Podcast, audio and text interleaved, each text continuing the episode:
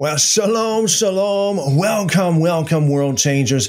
We got a special, special episode. We got a special, special session tonight talking about the four gospels and how they compare in regards to the quote unquote passion, the passion narrative. Now, the there's a lot more than just the passion narrative when it comes to the four gospels. So we're just basically just talking about just one, one little sliver of the pie, so to speak. So we're going to be comparing them. We're going to be talking about some of the differences. We're going to talk about some of the similarities. We're going to be talking about some of the contradictions.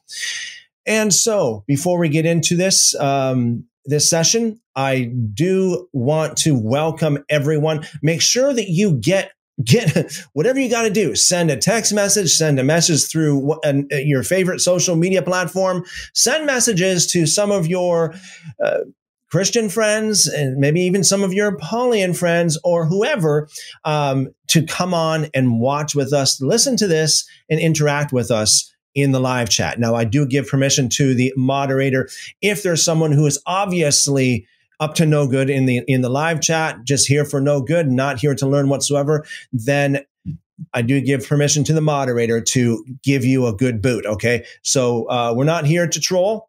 We are here to learn. We are here to be reasonable. If you're not reasonable, you're going to get what is coming to you. Okay. Those of you who are on TikTok, now I'm, I'm streaming live on many different platforms right now Facebook, Twitter, um, DLive, Twitch, um, VK, Podbean on the podcast uh, live, and also on uh, TikTok, of course, on YouTube as well. So, um, if you're on YouTube, or excuse me, if you're on TikTok or Podbean, I encourage you to go over to YouTube. Um, the reason being is because I'm going to be sharing my screen. I'm going to show you the four gospels side by side. We're going to go through it step by step. We're going to be answering your questions and so on and so forth. So uh, I think it would be a great benefit for you guys. Excuse me, a great benefit for you guys to go over to YouTube and um, and interact with me there. It's just uh, TikTok does not give me the uh, uh, the features that that YouTube does. But I'm going to keep TikTok open as well, just in case we got people over there that are TikTok only people. Uh, you're going to get exactly that TikTok only. Okay, so welcome, welcome, welcome. I see we got several people over there on TikTok. Speaking of, welcome and shalom to you guys. What we're going to be talking about today is the the we're going to be comparing Matthew, Mark, Luke, and John in regards to the passion narrative. Okay, so let's see what we got here in the chat. We have Calamento says shalom all. One John says shalom. Vinny says shalom everyone. Psalm 94 says shalom to all. And uh, Mike says, uh, gosh, this stuff's my calling. Shalom's all around. Can't wait. Shalom, Mike. Um, the Great Deception says shalom. We have Jerry says shalom. And Will Will Senior says, "Hello, families. Hello, hello. Welcome, welcome. Question for Move uh, says hello. All right. Welcome, you guys. Welcome, welcome. Great to see you all here. Blessings multiplied to you. And I pray. Let's, you know what? Let's start out. I'm going to start out just praying.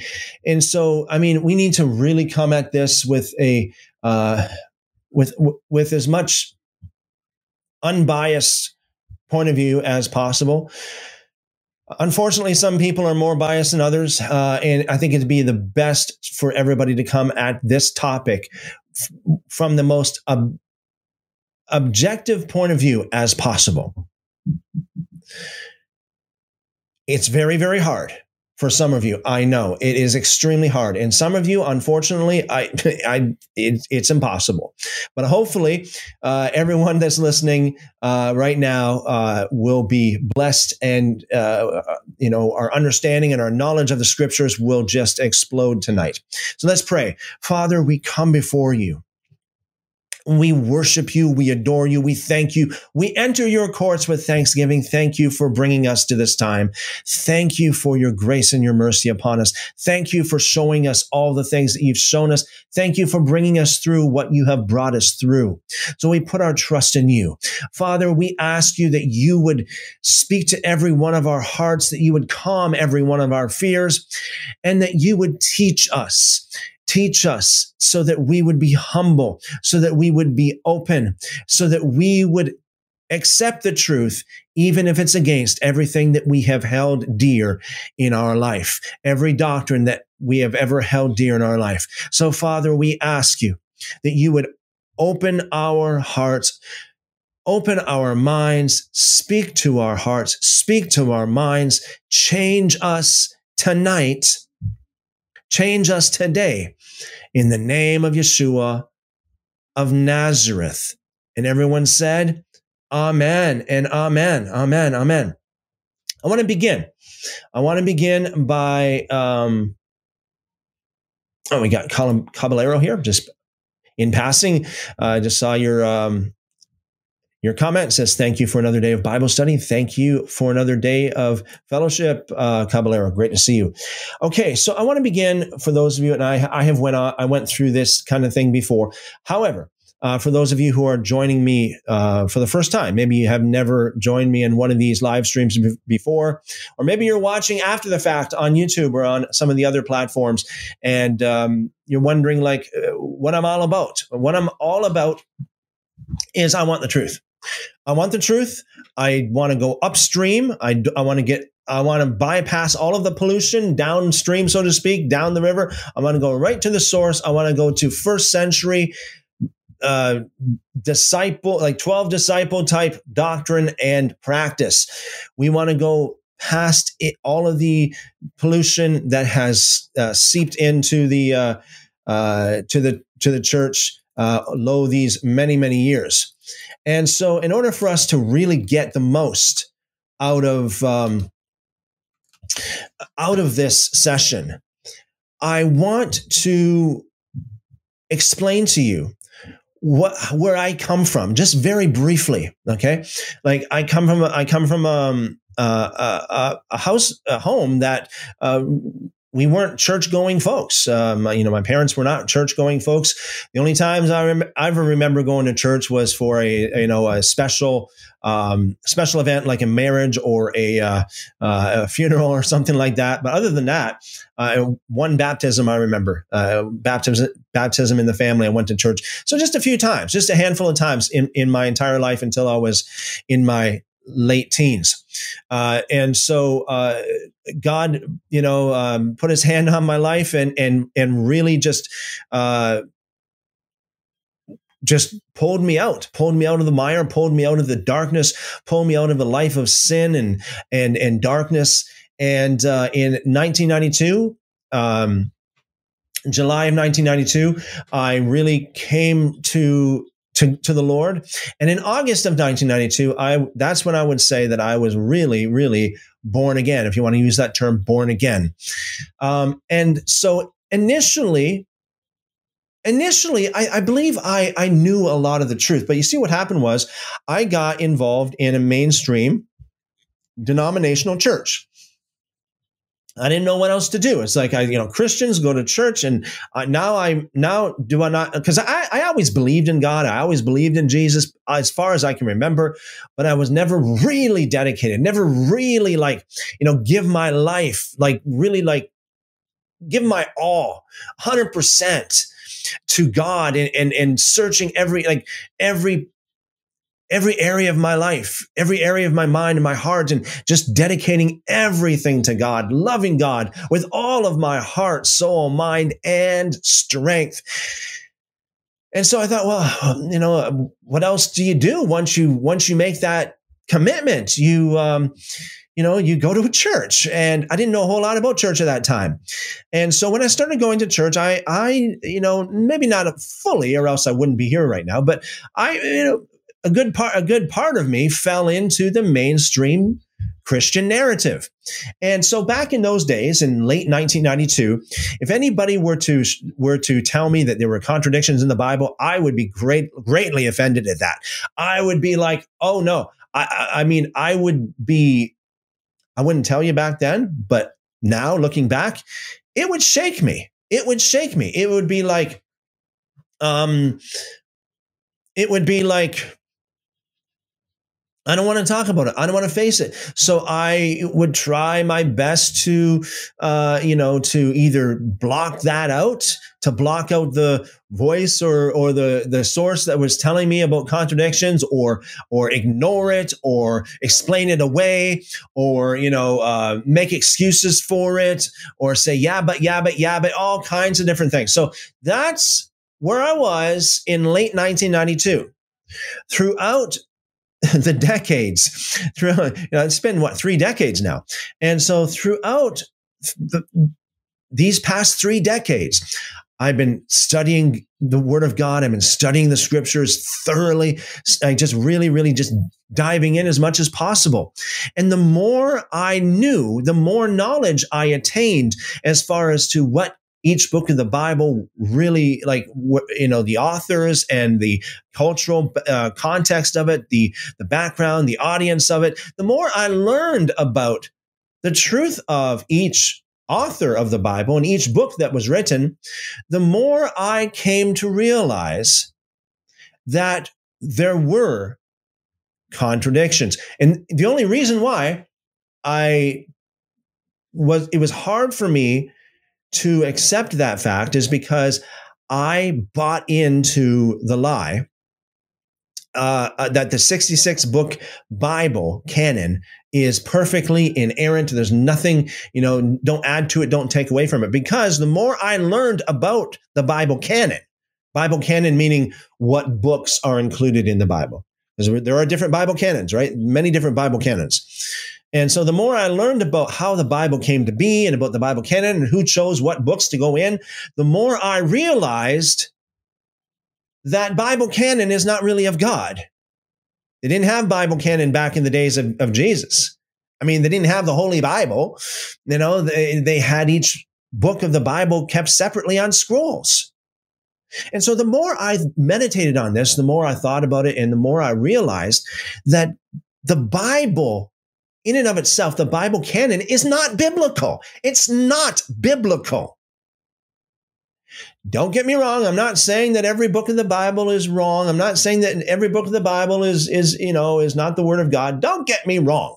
I'm talking about the list of books that, that man has put together and printed and published and slapped on the front cover uh, what just like this, slapped on it, Holy Bible. Okay? That's what I'm talking about. So once you realize that the Bible canon is not of God, it's of man, then you can kind of say, you know what, let's let's go back to the way it was with Jesus. Jesus had no problem with it. Let every book fall into its own place. Don't put it all in one place and look at it as if it's all a unit. Again, because there are there there's at least a dozen different Bible canons. I'm not talking about versions. I'm not talking about translations. I'm talking about canons. The actual list of books that are included in any said Bible. Okay? So that's basically how I got to where I am today learning, learning, learning, seeking truth, pursuing more knowledge about the Bible is what brought me here today. God, we you have to re, you have to settle on the fact that God is a God of truth. God is the God of truth, and all truth is of God. And so if if truth would lead you to something that is contrary to what you have learned and come to believe throughout your life, then you must make a decision. I want truth and not what I have heard since I was a child. If someone told you, or you know, I'm sure a lot of people here heard, like, you know, the, the Bible, you know, uh, implying the 66 book Bible.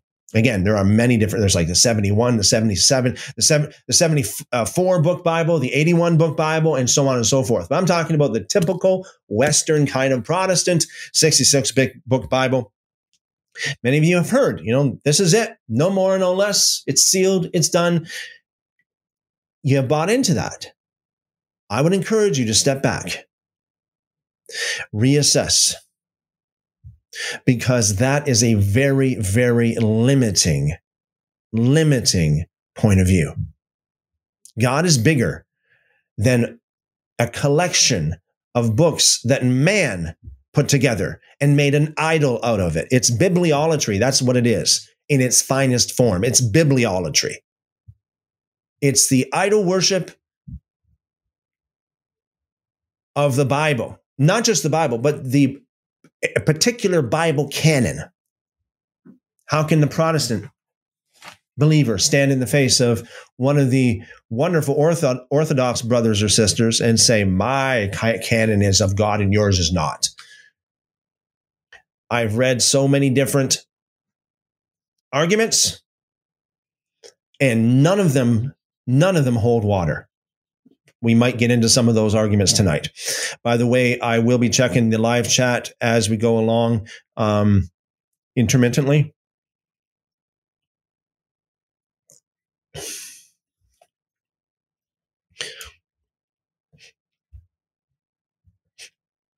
Shalom over there on TikTok. Great to see you. Welcome, welcome. So I, let, let, I'm going to tell you something.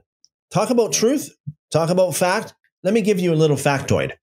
If you come at this tonight with the assumption, yes, I said assumption. If you come at this tonight with the assumption that there are no mistakes in the Bible because there can't be any mistakes in the Bible, and I can, I'll guarantee you, you will not find any mistakes. Why? Because you've already made up your mind that there are no mistakes and you will bend over backwards and do hermeneutical, philosophical, exegetical gymnastics to try to prove that, that there are no contradictions, that there are no mistakes. Oh, forget forget about the fact that there are hundreds of thousands of variants of just the New Testament alone. The the uh, variants within the the the ancient Greek manuscript. Forget about that anything can be reconciled. You can make an excuse, you can make a story up, you can say, yeah, but, yeah, but, and you can make up anything. One guy could say, well, I saw the car. It was the only car at the intersection. It was blue. The other guy could say, I saw the car too. It's the only car at the intersection and it was red. And if you, if you really wanted to reconcile the two, you could. Well, there was one blue and one red there. Well, it was different times. Well, it was it was blue and red. Maybe it was blue on one side and red on the other side. Like you can you can make up a whole litany of stupid excuses. May I say that? Stupid excuses. Let's come at this from a very objective point of view. God is an intelligent God, and all good intelligence comes from Him more often than not in the Western world, I believe that Christians have been looked at as not very intelligent. And to be honest with you, the way that they you know would say like this is one example that there's no contradictions in the bible no mistakes within the you know within uh, amongst the uh, original manuscripts yada yada yada anybody in their right mind anybody with a little bit of common sense and a little bit of knowledge would say you're wrong. it's it's it's a known fact. And so no wonder people look at these people as being very ignorant. Let's come at this knowing that all good intelligence comes from God. You won't get anything out of this unless you are willing to change your views if reason, logic, and truth will lead you that way. If you come at this with humility and say, you know what? This is what I believe, but I want to be real. And I don't want to try to bend one story to, to come, you know, to be to conform to another story when they, when they just don't. If you're not willing to change your views, you, you are not thinking. So we will see, as we read here in just a moment, we will see some harmony, we will see differences, and we will see contradictions. Now, the differences are not contradictions. I'm not talking about differences. I'm talking about contradictions. Just earlier, I mentioned about well, one person says, oh, "I saw the car at the intersection. It was it was the only car. It was a blue car." The other guy could could say, "Yeah, I saw the car as well. Uh, it, it, it was at the intersection, and and it was making a lot of noise. Maybe its muffler had a hole in it or something." That's a difference in testimony, but that's not a contradiction. If one person said it's silent or very quiet and the other one person said it's very loud, that's a contradiction. So differences are not necessarily contradictions. So contradictions are when two things cannot be plausibly reconciled. I say plausibly reconciled because, again, if you want to, if you've already got your mind set up, if you're like the old dog that can't learn new tricks, then guess what? You you're going to reconcile it somehow, one or one way or another. No matter how stupid the reconciliation can, will be, you will do it. I guarantee you, you will do it if you're stuck there. But contradictions are two things that cannot plausibly be reconciled.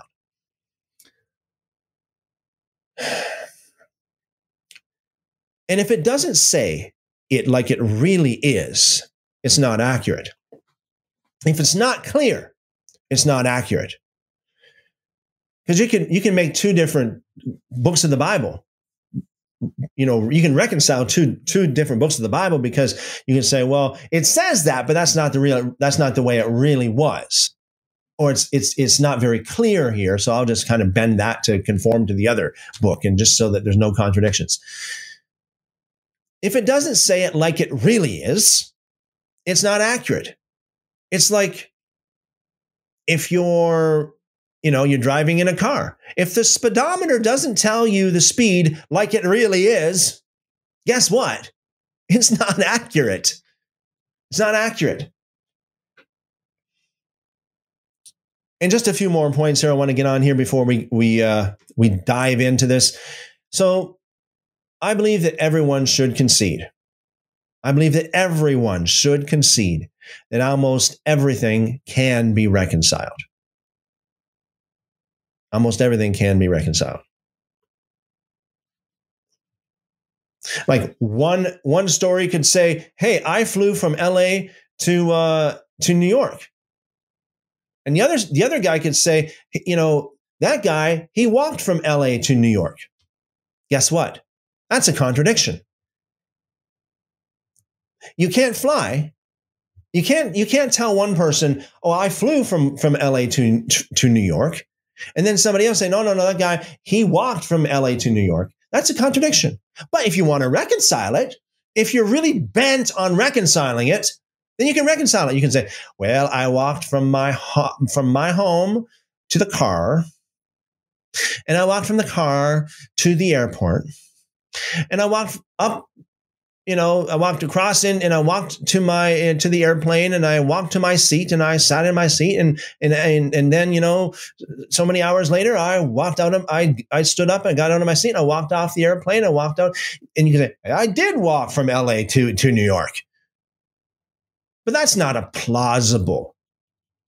That's not a plausible reconciliation between the two accounts. That's not saying it like it really, you know. So somebody is not telling the truth because they're not saying it like it really is. So it's not accurate.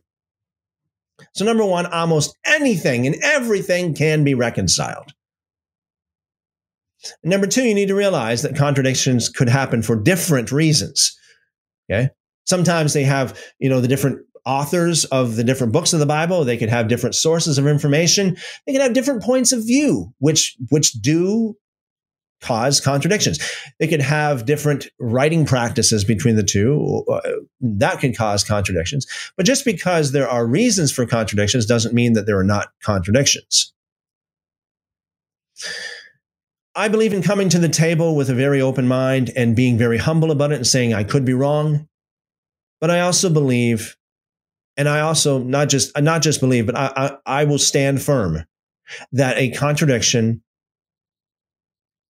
is a contradiction. And I'm not going to concede that a contradiction is not a contradiction.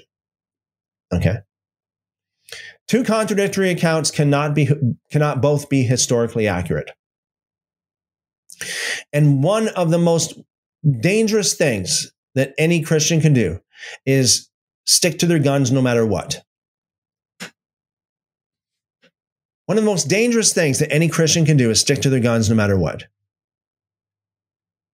Because if you are a reasonable man or woman of God, if you are reasonable, you should come to the table tonight and say, if logic, if reason, or if truth takes me in a different direction than I've that I've ever known before, than I've ever believed before, if logic, reason, and truth contradicts what I've my dearly held beliefs, then I will choose truth over my dearly held beliefs. Follow the truth. Don't follow what you've always thought. And finally, again, before just before we get to uh, get into this, I'm going to tell you I'm going to give you three pieces of advice. Number one is think for yourself.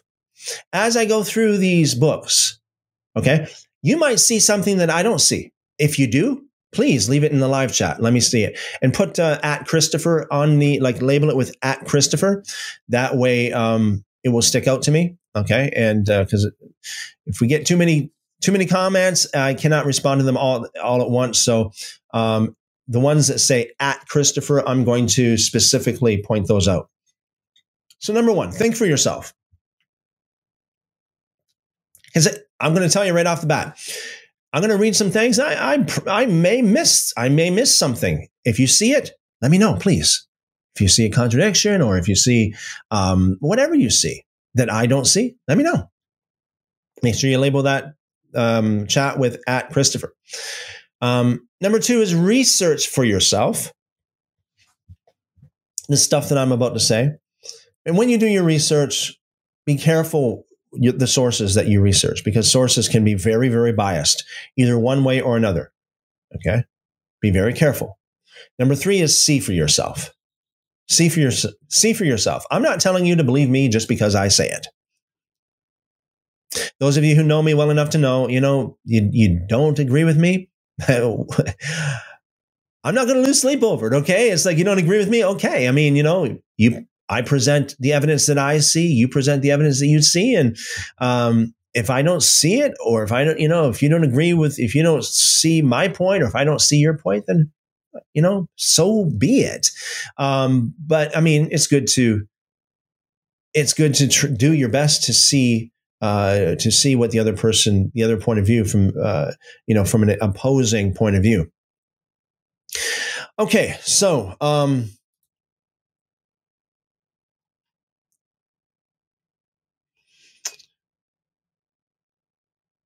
Clutch says, "Hello, good evening. Hello, good evening, Clutch." Okay, so let's let's get into this. Now, I have put on here um, contradictions in the Gospels regarding the passion narrative. Now, depending on who you talk to, the passion can start at different places, okay? Um, and the passion simply means like the sufferings and the crucifixion, the resurrection of, of Yeshua, of Jesus. I'm going to start at the plot to, to kill Jesus. I'm going to start just before the Passover because, hey, we are just before the Passover, uh, you know, at least uh, from the traditional Jewish calendar, we are. In fact, um, we are two days before. Um, we are two days before the Passover. So let's let's get into this again. For those of you who are on different platforms, if you are on a uh, uh, TikTok or if you are on Podbean listening listening to a podcast live, I am going to be reading from each of the, the four gospels. However, if you want to actually see what I'm reading and you want to see it live, go on over to YouTube. Um, just go to YouTube, look me up over there. It's Christopher Enoch. I am live right now, and I'm going to be sharing my screen. And I know some of you might not be able to do that. Maybe you're, who knows, maybe you're driving, you know, driving home or something like that, and you're listening to the podcast, you're listening to the live podcast or TikTok. So that's that's understandable. But if you're able to go over to YouTube, please do so. I think that you would uh, you would like it a lot. Um, I think that you would benefit a lot from it. Okay. I'm going to read through this. And again, I welcome your input, especially if I miss something.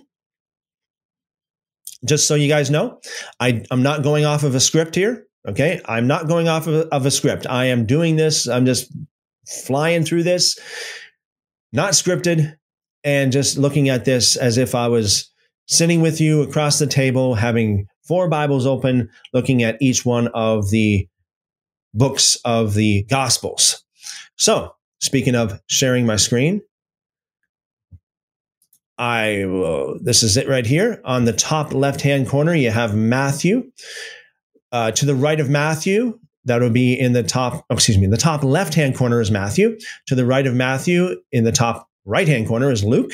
In the bottom left hand corner is Mark, and in the bottom right hand corner is John.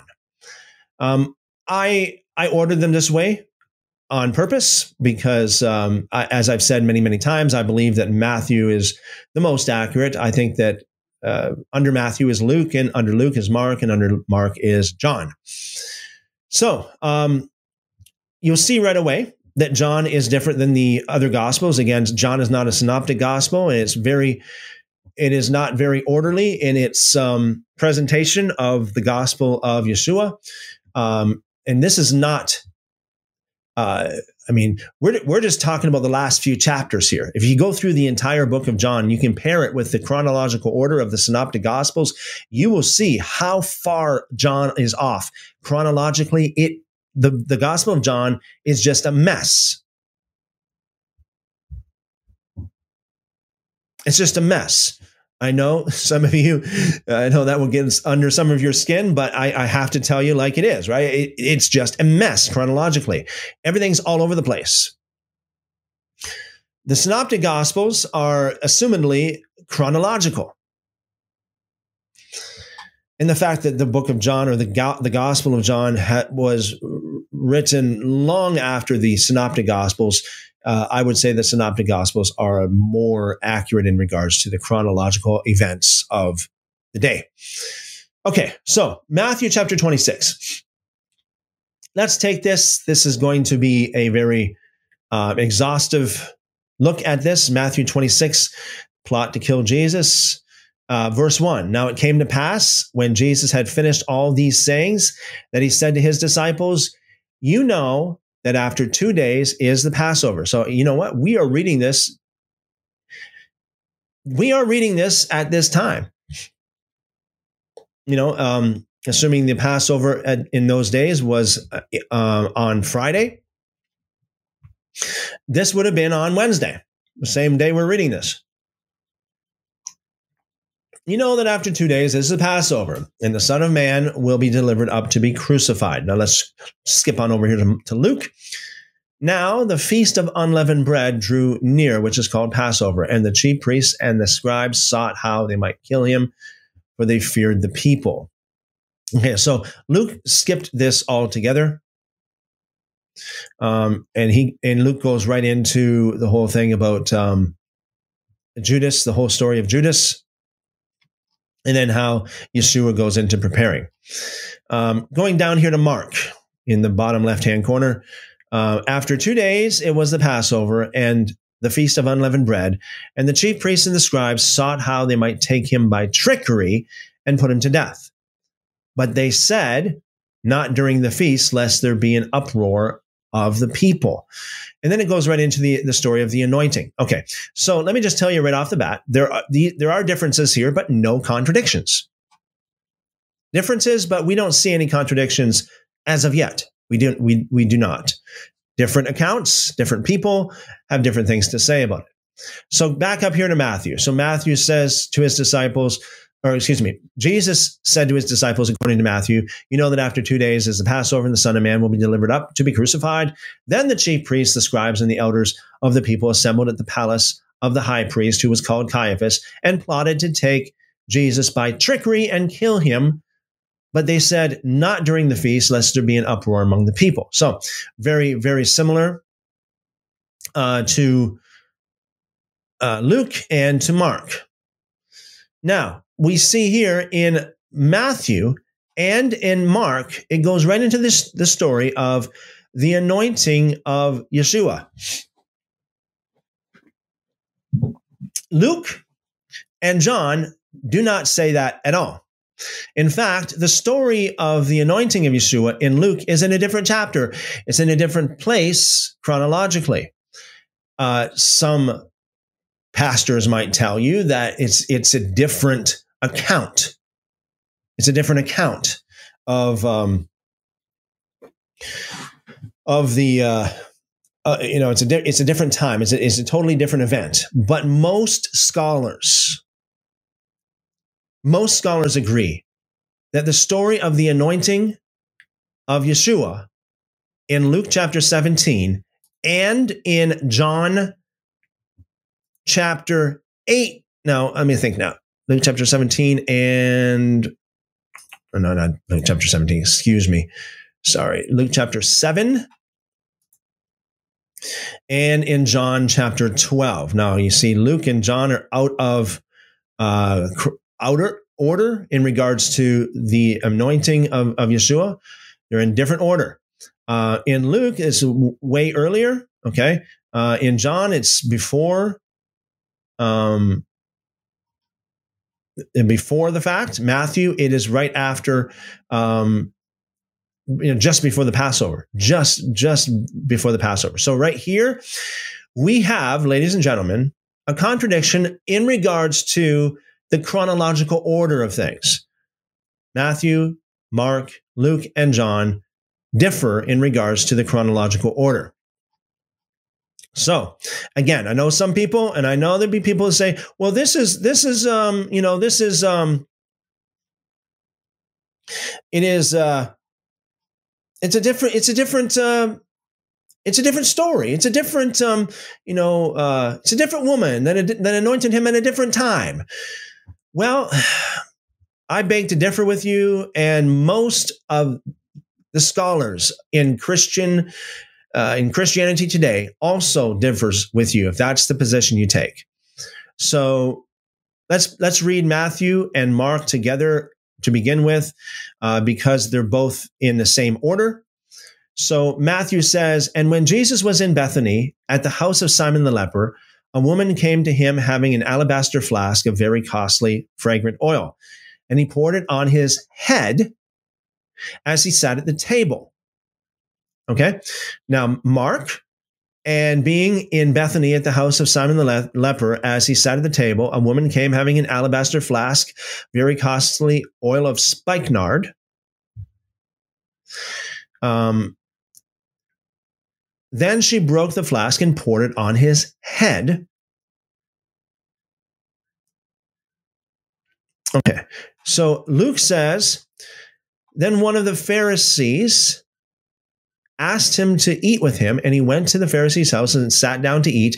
And behold, a woman in the city who was a sinner, when she knew that Jesus was at the table in the Pharisee's house, brought an alabaster alabaster flask of fragrant oil and stood at his feet behind him, weeping. And she began to wash his feet with her tears and wipe them with the hair of her head. And she kissed his feet and anointed them with fragrant oil. Okay, so this is quite a bit different as we see. Okay, um, so this is uh, a woman, she anointed uh, Yeshua's feet over here in Matthew. And in Mark, the anointing was on the head, not the feet. Okay, so um, John, it says, then six days before the Passover. Okay, so over here it's two days before the Passover. Over in John, it's six days before the Passover. Jesus came to just in case in case you're wondering, uh, I do believe that is a, another contradiction. By the way, the book of John is full of problems, full, full, full of problems. The Gospel of John. Uh, so, I mean, we have uh, Matthew and Mark agree on the chrono- the chronological order of this. Um, John and Luke do not agree. And in fact, John makes it very specific that it was six days before the Passover, whereas the other ones say it was two two days before the Passover. I know someone might say, "Well, but but John was on a different uh, calendar." Well, you can make up all the excuses you want, but unless you unless you present some good evidence of that, I'm not talking about speculation. I'm not talking about you know just um, a theory. I, I want evidence of that. Evidence of that. And why would John be on a different calendar? Anyway, so six days before the Passover, um, Jesus came to Bethany where Lazarus was, who had been dead, who had been raised from the dead. And there made him a supper, and Martha served, but Lazarus was one of those who sat at the table with him. And Mary took a pound of very costly oil of sp- spikenard. Again, it's the same, the exact same thing here as specified in in in um, Mark. The exact same spice. Anointed his anointed the feet of Jesus and wiped his feet with her hair. Okay, so it's very similar to Luke, and the house was filled with the fragrance of oil. Now, um, let's go back over here to Matthew in the top left hand corner, starting in verse 8. But when the disciples saw it, they were, they were indignant, saying, Why this waste? For this fragrant oil might have been sold for much and given to the poor. Okay, so that's goes into the whole story about it says the disciples, right? The disciples. Um, Mark says, um, this is Mark 14, verse 4. But there were some who were indignant among them among themselves. Again, some, um, meaning more than one, who were indignant among themselves and said, Why was this fragrant oil wasted? For it might have been sold for more than 300 denarii and given to the poor. So uh, a denarii, usually one denarii is the uh, the amount of money that somebody would get for one day of work. So 300 denarii would be like a year's wages, give or take, a year's wages. And it says here, and and they criti- criticized her sharply. Uh, but Jesus said, let her alone. Okay. Um, now let's go over here to Luke it says, Now when the Pharisee, now this is Luke chapter 7, verse 39. Now when the Pharisee who had invited him saw this, he spoke to himself, saying, This man, if he were a prophet, would know who and what manner of woman this is who is touching him, for she is a sinner. And Jesus answered and said to him, Simon, you have, uh, excuse me, I have something to say to you. So this particular Pharisee, uh, his name was Simon. So he said, Teacher, say it. And so Yeshua goes on to say, There was a certain creditor who had two debtors. One owed 500 denarii and the other uh, 50. And when they had nothing w- with which to repay, he forgave, he freely forgave them both. Tell me, therefore, which of them will love him more? And Simon answered and said, I suppose the one whom he forgave more. Uh, and he said to him, You have rightly judged. Then he turned to the woman and said to Simon, Do you see this woman? I entered your house. You gave me no water for my feet. Again, this is, it was uh, a practice back in those days when you have a visitor come to your house that you would wash their feet. Okay. So when Yeshua was washing the feet of his disciples, it was nothing out of the ordinary. It was a common practice back in those days. Like I said before, in my recent, my um, uh, one of my more recent videos, different video, I covered that whole topic uh, where um, it was uh, Genesis chapter 18, we have um, Abraham that did the same thing to the angels that came to, to visit him. He washed their feet. Now, if my memory serves me correctly, it's First Samuel chapter 25 when Abigail, uh, the then to be future wife of King David did the same thing to the servants of King David when they came to get her for to uh, you know to take her as wife. She washed their feet, and so this is it was a common practice to do that. Um, okay, so this is Yeshua talking to Simon the Pharisee, according to Luke chapter seven. I I entered your heart your house, you gave me no water for my feet, but she has washed my feet with her tears and wiped them with the hair of her head. You gave me no kiss, but this woman has not ceased to kiss my feet since the time I came in. You did not anoint my head with oil, but uh, but this woman has anointed my feet with fragrant oil. Therefore, I say to you, her sins, which are many, are forgiven, for she loved much. But to whom little is forgiven, the same loves little. Then he said to her, Your sins are forgiven. And those who sat at the table with him began to say to themselves, Who is this who even forgives sins? And he said to the woman, Your faith has saved you. Go in peace. So, uh, so that's basically the end of that story there. Uh, Luke chapter 8 um, is a different, goes into a different story. Okay, so um, Whereas, say, John, John 12, verse 4 says, one of his disciples, but one of his disciples, Judas Iscariot, Simon's son, who would betray him, said, Why, why was this fragrant oil not sold for 300 denarii and given to the poor? Now, again, this, uh, it, you know, someone might say, Is this a contradiction? Um, I believe it is. Uh, although, if you want to say it's not, then I give you that because it, maybe you can say, oh, you know, you know, Matthew and Mark says there were many uh, that that said this, and John says there was one of his disciples that said this. So, you know, perhaps you know, you can you can reconcile those two. I don't necessarily buy that reconciliation, but you can reconcile those two saying, well, Matthew made a, made a point that everybody, not everybody, but a lot of people said this. Mark also uh, being the other witness saying, yes, a lot of people said this, but John, well, he didn't want you to know about that. He just only wanted you to know about the one. Okay.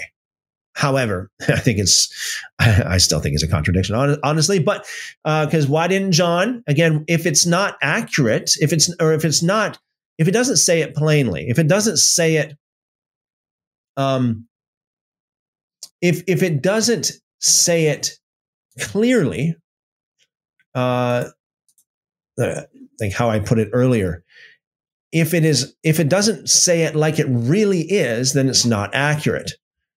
So again, um, take it for what you take it for what it is. Um, so anyway, so according to John, it was only Judas that said this. Verse six. Then he, not that he cared for the poor, but because then he, uh, excuse me, this he said, not that he cared for the poor, but because he was a thief and had the money box, and he used to take what was it, what was put in it. So Judas was a thief, according to John. But Jesus said, "Let her alone. She has kept this day for for the day of my burial." For the poor you you uh, you have with you always, but me you do not always have. You do not have always, excuse me. Okay, so um,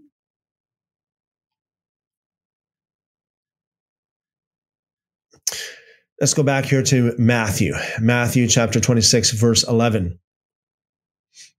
Says, says the same thing for the poor you you uh, for you have the poor with you always. So i mean this is this is like one of the many many different reasons why scholars say that all four gospels speak of the same event. I mean what are the chances of the woman having exactly the same kind of perfume in exactly the same way uh, of, of, you know uh, in in a, in a uh, Pharisee's house or you know um, Jesus saying exactly the same thing and the people respond exactly the same way. You know, what are the chances of that? And again, this is not this is not the only reason. So don't you know don't go on and shoot a you know a, a, a comment in the live chat thinking that I'm that I've covered it all. No, I've not covered it all. Before you leave a uh, before you leave a, uh, a comment in the live chat, please understand uh, there's a lot more than than we've covered here. But let's continue here in, in, Matthew 26, going on with verse 12. For in pouring this fragrant oil on my body, she did it for my burial. So again, talking, saying, speaking in exactly the same way. And as you see, as always, the Gospel of John is way out of order. It's not chronologically in line with the rest of them. Verse 13 of Matthew 26 Assuredly I say to you, whatever this wherever this gospel is preached in the whole world, what this woman has done will also be told as a memorial to her. Well, you know what? That is true. We have, you know, we are on the other side of the world right now, and uh, and we have this account. Um, going down to Mark. Jesus said, let her alone. Now, again, keep in mind, Mark and Matthew, uh, according to those gospels, Jesus is actually talking to more than just one. He's talking to a group of people, and they don't even mention Judas in regards to Judas being upset with the perfume being poured on his feet. Matthew 4, Mark 14, excuse me, verse 6. But Jesus said, Let her alone. Why do you trouble her? She has done a good work for me. For you have the poor with you always, and wherever you you wish, you may do do them good. But me, whom you do not have always, me you do not have always. So Mark, Mark, um, he words it different. He words it different than the, than the uh, uh, than the than the other ones quite a bit different than the other ones. It's the same meaning pretty much, but it's different wording. Verse 8 She has done what she could. Again, this is a concept of the Torah. The Torah expects you to do whatever you can. She has become, or she has come beforehand to anoint my body for burial. It's, it's the same exact thing as what was said in John. Okay. Same exact same thing as what was said in Matthew. Verse 9 Assuredly, I say to you, wherever this gospel is preached in the whole world, what this woman has done will be will also be told as a memorial to her. Now, again, please understand this whole idea of memorial, because this this goes just like a 747, just like a 747 over the heads of many Christians. Just, they don't understand this at all done as a memorial. I guess that means that as in memory of. No, no, no, no, no. Yeshua is talking about a Torah concept here. See, in the Torah, in the law of God, when you give, when you do something like this, when you give something to the poor or when you do something for somebody in need, that you are actually purchasing, it's what they call atonement money. It's atonement money in, in the Torah. And according to that, that quote unquote atonement money will be brought up as a memorial for you. So, so the whole idea of this, um, you know, when this woman took a very valuable thing, which equaled a year's wages, and poured it out for for Yeshua, that was her atonement offering, basically, uh, and and the same principles applied as what happened in the Torah. You know, Yeshua, when he, when he spoke these things, when Jesus spoke these things in this way, he wasn't just, you, you know, it wasn't just some cool lingo that, that, it, that, it, you know, pertained only to uh, Jesus. It was, it was straight from the Torah. In that, may I say, in context to the rest of scripture, that is the reason why this woman was forgiven so much. She was forgiven so much because of her quote unquote atonement money, according to the Torah. That's why the memorial came up before her. And this is exactly the same. You say, okay, well, that was in the times of the Old Testament. That that that just uh, you know that that just goes in the in with the Old Testament. Uh, excuse me, sorry. Acts chapter 10. After the death of after the resurrection, after the ascension of Yeshua, Cornelius, the same thing applied to him. He gave alms Again, in the context of scripture, that is what the Torah calls atonement money. He gave alms. He was a Gentile, yet his sins were atoned for. And also, the angel made it very clear to him because of that, the alms, his prayer came up as a guess what? It's a word that's in the Torah. It starts with M. You know what I'm talking about. Came up as a memorial. Okay, so anyway, that's kind of like a little side um, what do you call it? That's a side uh, side thing. This is Christians rip themselves off so much because they do not know. You, what you should do is you should study and learn the law of God first. Christians tell you that, well, the gospel, you know, the New Testament is based on the Old Testament. The Old Testament is the foundation, the New, New Testament is built on it. And most Christians do not know the Old Testament very well. The only thing they know about the law is what they've heard from their favorite pastor or evangelist is, well, in order to get forgiveness of sin, you must do, sacrifice, you know, the blood must cover it. That's not what it says. That's not what it says. So these people are ignorant. Christians are ignorant because their leaders are ignorant. Their leaders are ignorant because the teachers in their seminaries, cemeteries are ignorant. Okay? You need to study. As your favorite, favorite apostle would say, study to show yourself approved. Study what? When Paul wrote that to Timothy, he wasn't talking about his own letter. That was, it was a personal letter to Timothy. He was talking about the scripture. What was included? What was what was considered to be scripture in those days? Certainly not Paul's letters. It was years after the fact before anybody ever, ever even thought about calling it scripture. Paul was talking to Timothy personally. It was a personal letter. And so when he said to Timothy, study to show yourself approved, there's only one thing you can study. There's only one thing he was talking about. That was the scriptures that were, that were considered to be scriptures in, in those days. That was the Tanakh, the Torah, the Nevi'im, the Ketuvim, aka quote unquote Old Testament. Moving on. Okay.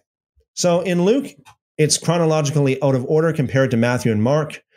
So is it way out of order in in uh, in John as well. Okay. So John, if you you have to go back to John chapter 18. So John chapter 18, John skipped the whole thing about um about the plot to kill Jesus. Okay, he skipped that whole entire thing. The anointing at Bethany is completely in a different place in John. Okay. Um, Luke, he, he didn't, he, the Luke, uh, Luke did not skip the plot to kill Jesus, but he did put the anointing of, of Yeshua's, of Yeshua in a different place. Now, again, there is a difference between Matthew and Luke and Mark and John, and that is the anointing of the head versus the anointing of the feet. Doesn't say anything in Luke or John about the anointing of the head directly, eh, but it, it doesn't say anything about anointing the feet in Matthew and Mark. Okay.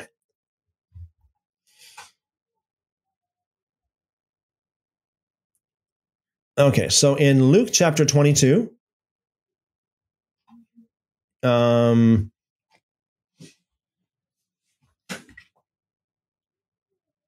let's see where we left off here verse 3, I believe it was. Uh, John, again, he just went right to the, uh, he just went right to Gethsemane. He didn't talk about anything else. John didn't talk about anything else. John skipped a lot of stuff here. Okay, so Matthew 26, 14. Uh, let me see if I can try to get. I guess Luke chapter 22, verse 3 would be chronologically more, uh, it would be f- before that.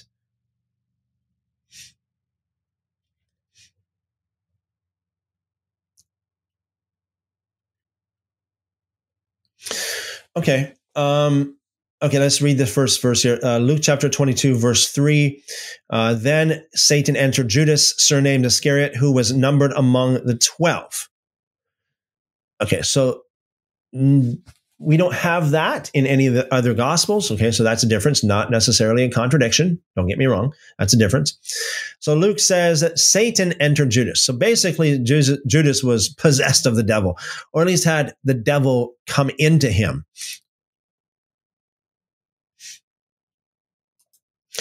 Uh, going on to verse 4 in Luke 22. So he went his way and conferred with the chief priests and captains how he might betray him to them.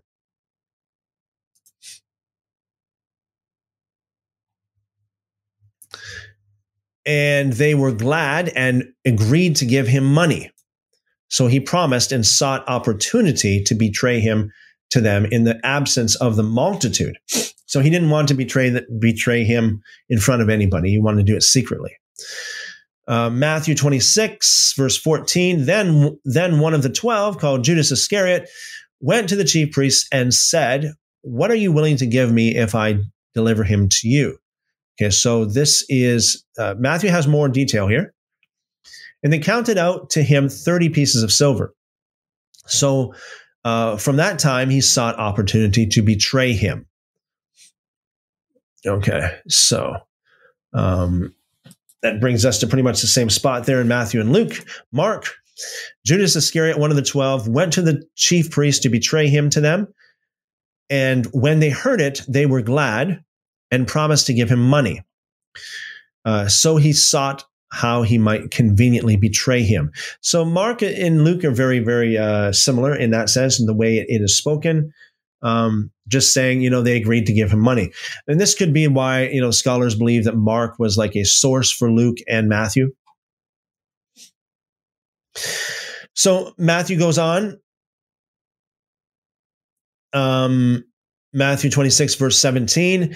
Now, on the first day of the feast of unleavened bread, the disciples came to Jesus, saying to him, Where do you want us to prepare you to eat the Passover? Where do you want us to prepare for you to eat the Passover? Mark says now it was the first day of unleavened bread when they killed the Passover lamb. His disciples said to him, Where do you want us to go and prepare that you may eat the Passover? So, this is where they killed the Passover lamb It's got a footnote here. And it says where they sacrificed the Passover lamb. Luke says, Then came the day of unleavened bread when the Passover must be killed. And he sent Peter and John, saying, Go and prepare the Passover for us that we may eat.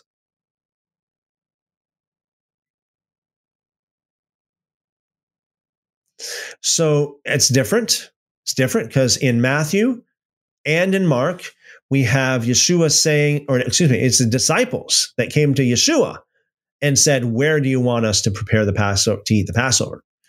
Uh, same with you know Mark as well. Where do you want us to go and prepare that you may eat the Passover? Whereas in Luke, none, no such thing is recorded here. It says that that Yeshua himself, that Jesus sent Peter and John, saying, "Go and prepare the Passover for us that we may eat." So they said to him, Where do you want us to prepare? So now they said, now it, it comes into where do you want us to, to prepare? Um, so again, this is a difference, not necessarily a contradiction, because uh, I mean, it could have been that Yeshua did initiate the whole conversation uh, with Peter and John, and they responded by this, but it just wasn't recorded in Ma- in Mark and or in Matthew. Again, John, the Gospel of John completely leaves that out. It's not there. Um, let me just let me just quickly scroll here through the Gospel of John. Yeah. So very, very different. Again, this is one of the reasons why the Gospel of John is not considered to be part of the synoptic gospels. It's so different and not and not just is not that it's diff, just different, but it's again, it's out of order. The very, very small percentage of what we have in the synoptic gospels that is shared with the gospel of John, only 7%, they say, okay. Don't quote me on that because I haven't confirmed that. I, you know, sources do say that it was, there's only 7%. Some say perhaps up to 10%, but 7 to 10% of John is found in the synoptic gospels but the but the stuff that's in the Gospel of John is out of order. Like we just read about the anointing of Jesus' feet, out of order with the rest of the Gospels. I know this is a little bit of a rabbit trail here. It's not necessarily on the topic, but again, uh, the um, sometimes the passion, uh, the word the passion of Jesus or the the passion of the uh, of Christ um, entails the triumphant triumphant entry into Jerusalem as well. Uh, when Yeshua goes into the you know into Jerusalem and uh, like Palm Sunday and um, overturns the tables too. But in John, that overturning the tables is in the beginning of his ministry, or at least it appears to be in the beginning of his ministry because of the chronological order of it. Whereas the Synoptic Gospels, that particular event is, in, is at the end of his ministry. Again, the Gospel of John is just way out of order, way out of order. The very little bit that the Gospel of John shares with the rest of the Gospels is out of order for the most part. I mean, we, we shared the the anointing of, of, of Jesus head slash and or feet and um, the triumphant uh, entry into um, Jerusalem, the turning of the tables, the, the cleansing of the temple, if you want to put it that way. Um, so keep that in mind. By the way, those of you who are on uh, TikTok or Podbean, or even the new people that are on YouTube right now, just before I forget, before you forget, um, don't forget to subscribe. Don't forget to follow. Don't forget to leave a like as well. Um, don't want to. I don't want to lose you guys. Okay, i don't want to lose you guys. Um, okay, so let's get back to the drawing board.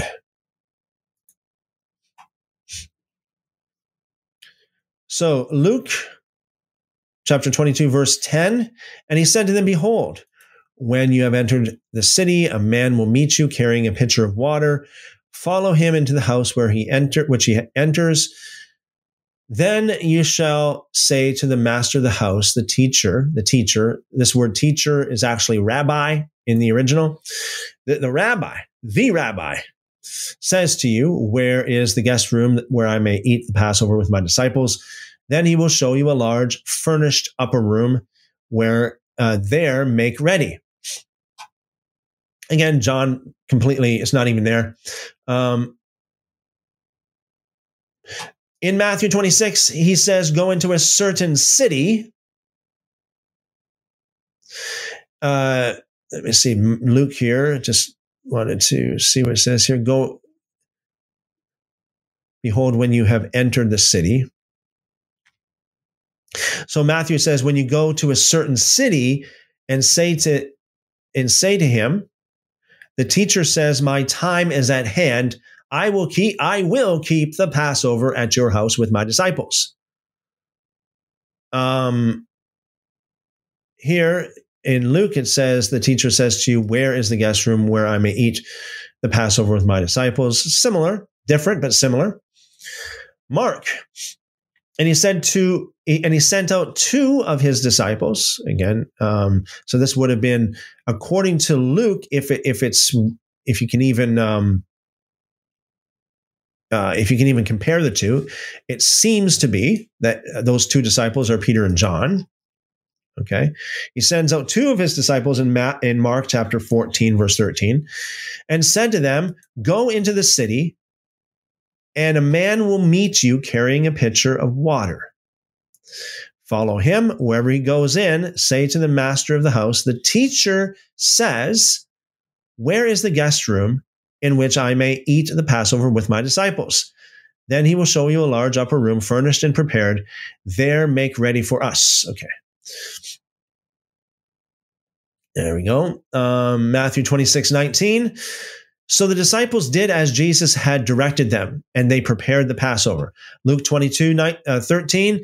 So they went and found it just as he had said to them, and they prepared the Passover. Mark chapter 14. So his disciples went out and came into the city, and they found it just as he had said to them, and they prepared the Passover. Again, a little bit of an FYI for you guys. Uh, the Gospel of John has Jesus the whole thing the whole the whole thing's way out chronologically way off because the gospel of john has jesus like dying like before the passover it's like really weird okay compared to the rest of it and that is by the way a contradiction in the gospel of john no, not surprising to me. Not surprising to me. The Gospel of John again is has got a lot of problems. Not to say that it's all false. Don't get me wrong. It's a lot of good things, you know, to read in there, and a lot of uh, a lot of good information.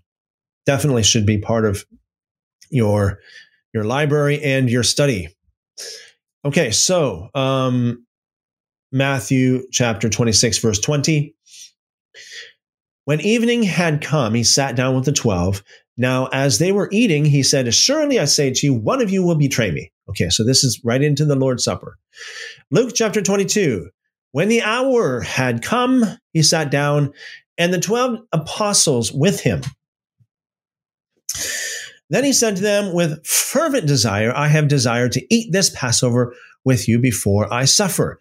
For I say to you, I will no longer eat of it until it is finished, fulfilled in the king in the uh, kingdom of God.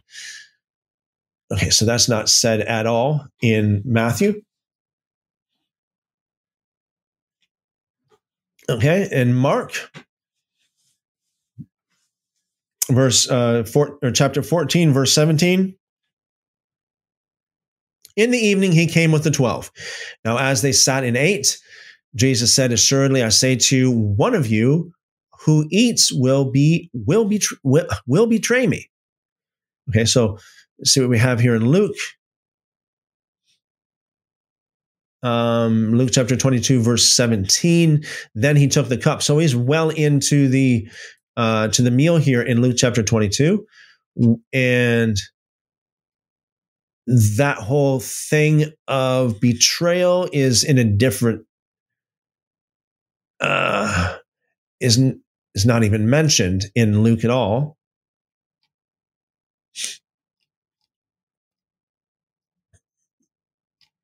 Okay, a lot of different things here in Luke.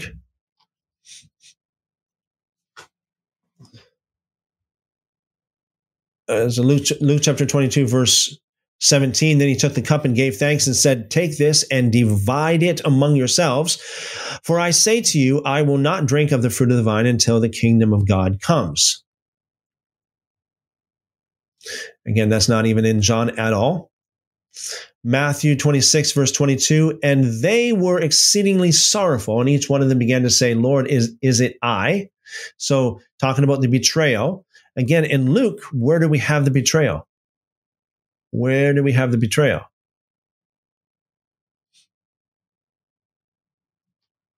So it's it's it's compl- it's quite different here in Luke. Let me just read on here. Um, verse 19, he took the bread and gave thanks and broke it and gave to them, saying, uh, This is my body, which is given for you. Do this in remembrance of me. Likewise, he took the cup after supper, saying, This cup is the new covenant in my blood. Um, which is shed for you. Uh, but behold, the hand of the betrayer is with me on the table. And truly, the Son of Man goes into goes as it has been determined. But woe to that man by whom he is betrayed.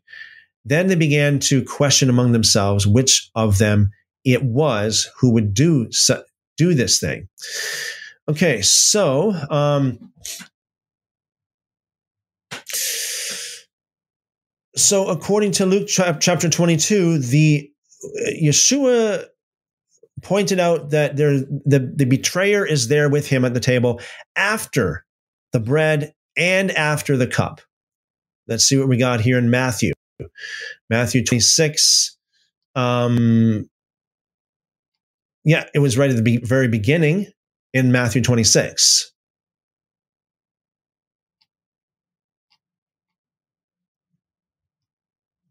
Right? So that is, if you want to look at it in chronological order, that is a contradiction. Whereas Luke has uh, Jesus saying that basically that Judas would betray him after the fact, not before. Whereas in Matthew, it, it has uh, before. Uh, and in Mark, it, it's it's before as well. But let's read here in Matthew um, so Matthew 26, 22, and they were exceedingly sorrowful, and each of them began to say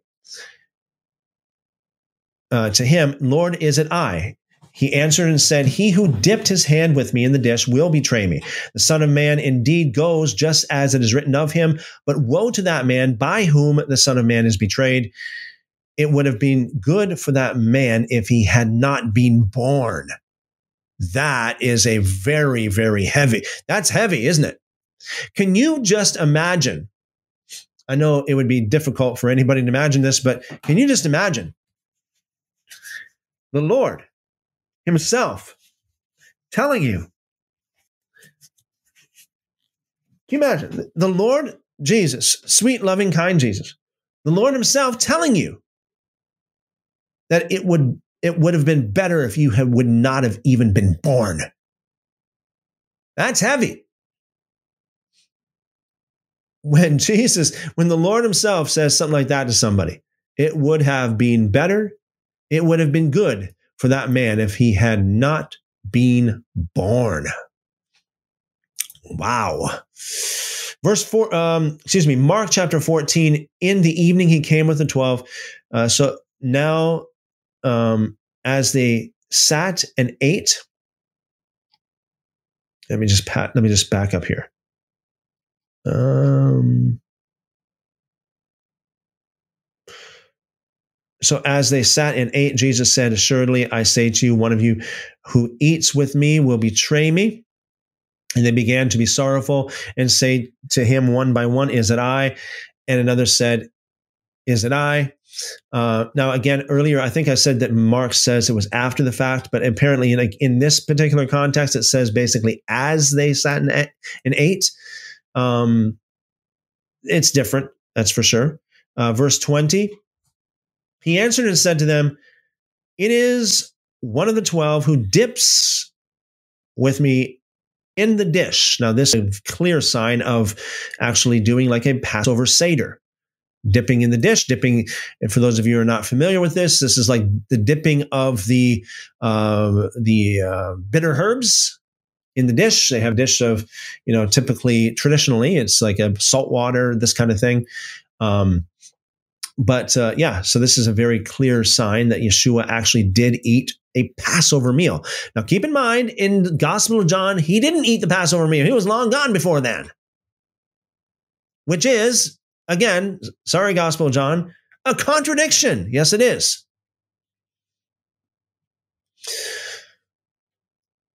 So, um, Math, Mark 14, 21, the Son of Man indeed goes just as it is written of him, but woe to that man by whom the Son of Man is betrayed.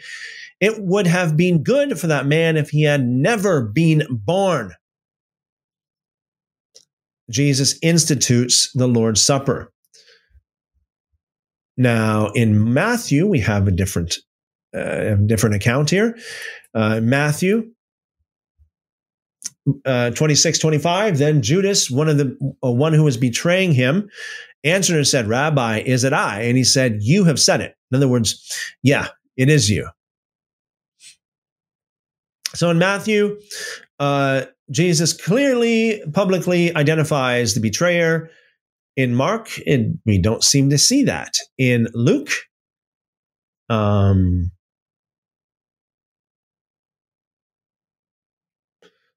Uh, so we got a lot of extra stuff going on here in Luke.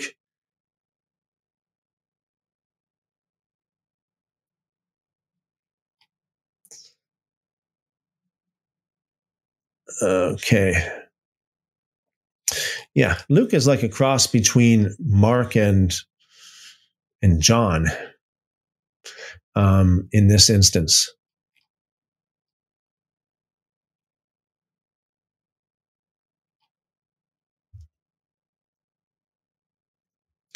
Yeah, very, very, very different. As you can see, it's kind of hard to follow along in certain places here because we have so much difference. Again, when I say difference, I'm not talking about contradiction, although we see that there there is contradictions here, um, and we'll see more as we go along.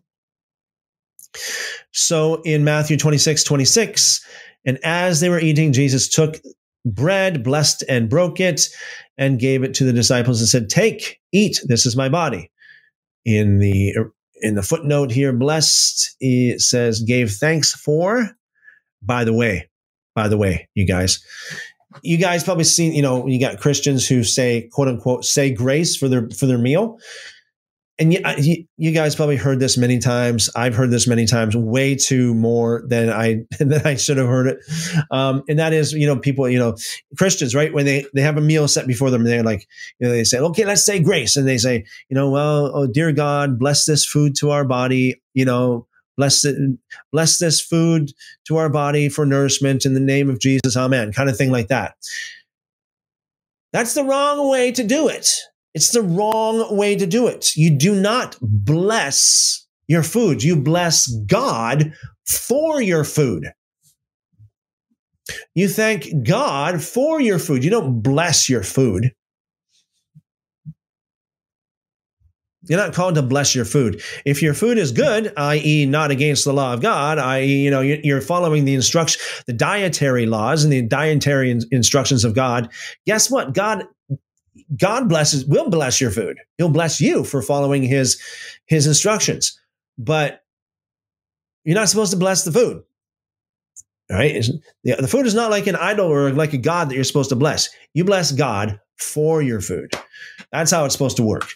So, you know, in this particular instance here, Matthew 26, 26, where it says, and they were eating, Jesus took the bread, blessed and broke. Uh, blessed in another uh, manuscript, it says gave, gave thanks for. In other words, blessed God and broke the bread. Okay. Uh, and gave it to the disciples and said, Take, eat, this is my body. And he took the cup and gave thanks and gave it to them, saying, Drink from it, all of you, for this is the blood, this is my blood of the new covenant, which is shed for uh, many for the remission of sins.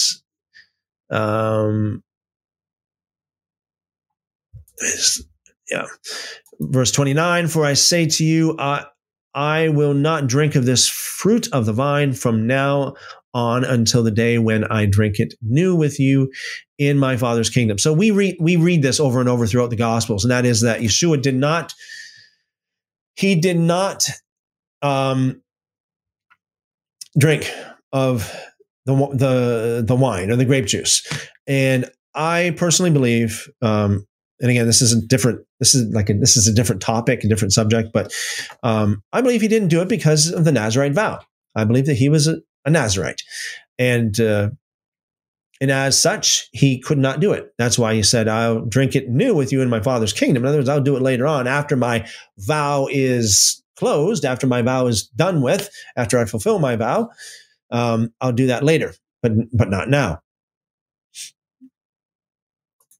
Mark chapter 14, and as they were eating, Jesus took bread and blessed again, and blessed, blessed what? The bread? No, blessed God and broke the bread and gave it to them and said, Take, eat. This is my body. Then he took the cup, and when he had given thanks, he gave it to them, and they and they drank. They all drank from it. And he said to them, This is my this is my blood of the new covenant, which is said for many. Assuredly, I say to you, I will no longer drink of the fruit of the vine until the day when I drink it new in the kingdom of God. And when they had sung a hymn, I'd like to know what hymn they sang, wouldn't you? And when they sung a hymn, they went out to the Mount of Olives. Matthew says the same thing. And when they had sung a hymn, they went out to the Mount of Olives. Now, I, I don't know what hymn they sang, but I would highly, highly, highly suspect that they sang one of the Psalms. That's because the Psalms, by the way, the book of Psalms was their hymn book back in those days. They didn't have the, you know, your typical Christian, how great thou art hymn book, you know. They had the Psalms as their hymn book. And you know, how beautiful and wonderful it would be if Christians today, if every church, instead of singing, you know, modern Christian hymns that or modern Christian CCM, contemporary Christian music, that pick and choose out of the Psalms which verses that they like to sing because it tickles their ears. Wouldn't it be wonderful if they actually sang Psalms and not just a few verses. Sing the whole psalm After all, it is the whole song. And you, you see some of these Psalms are so clearly talking of Yeshua and his crucifixion. Psalm 22, Psalm 69, many others. I mean, we went through sev- several of these Psalms in the past week or so, couple weeks. Uh, and you, you know, you know, for those of you who actually have uh, been with me, lo, these many evenings, many uh, days, uh, you have, um, you know, you know what I mean. The Psalms are Yeshua speaking first person, first person. Okay, back to the drawing board. Luke chapter 22. And they began to question among themselves which of them it was who would do these do this thing. Now, then we go into the disciples argued about greatness. I'm not going to go into this because this is not even in any of the other. Um, this really doesn't really have much of anything to do with um, the passion at all. So, but I mean, this is a very interesting thing right here where Yeshua told the 12 disciples that they will sit on thrones judging the 12 tribes of Israel. Assumedly, that one of the disciples for each of the 12 tribes, judges. Um, Jesus predict, predicts Peter's denial. Like we have that here in Matthew and Mark. So let's compare that. Let's start with Matthew. Matthew 26, 31. Jesus said to them all, or excuse, excuse me, Jesus said to them, All of you will be made to stumble in the footnotes, will be caused to take offense at me. Uh, can you imagine that? All of them will be offended because of me this night. For it is written, I will strike the shepherd and the sheep of the flock will be scattered. Let's go over to Luke. And the Lord said, Simon, Simon, indeed, Satan has asked for you. Now, let me see if we, uh, again, it is quite different, quite different. Um, because it is so different, uh, let me just see here yeah, because Luke is so different, let's do Mark first. Right. So Mark is closer to, in this particular pass, in this verse, is closer to Matthew. So let's do this. Uh, Mark chapter 14, verse 27.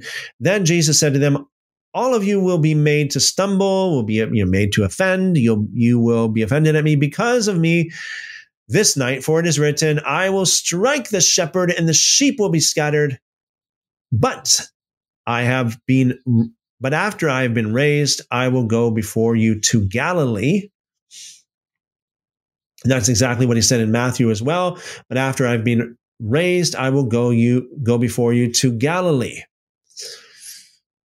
Um,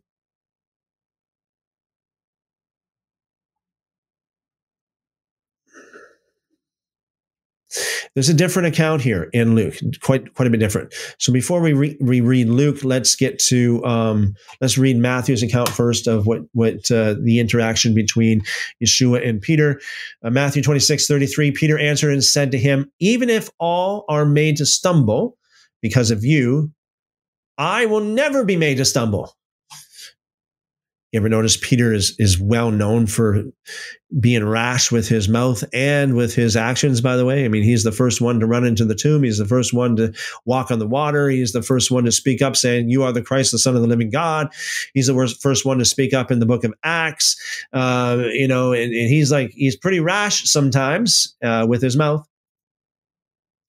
In Mark 14, 26, 29, excuse me, Peter said to him, Even if all are made to stumble, yet I will not be. Back up to Matthew 26, 34.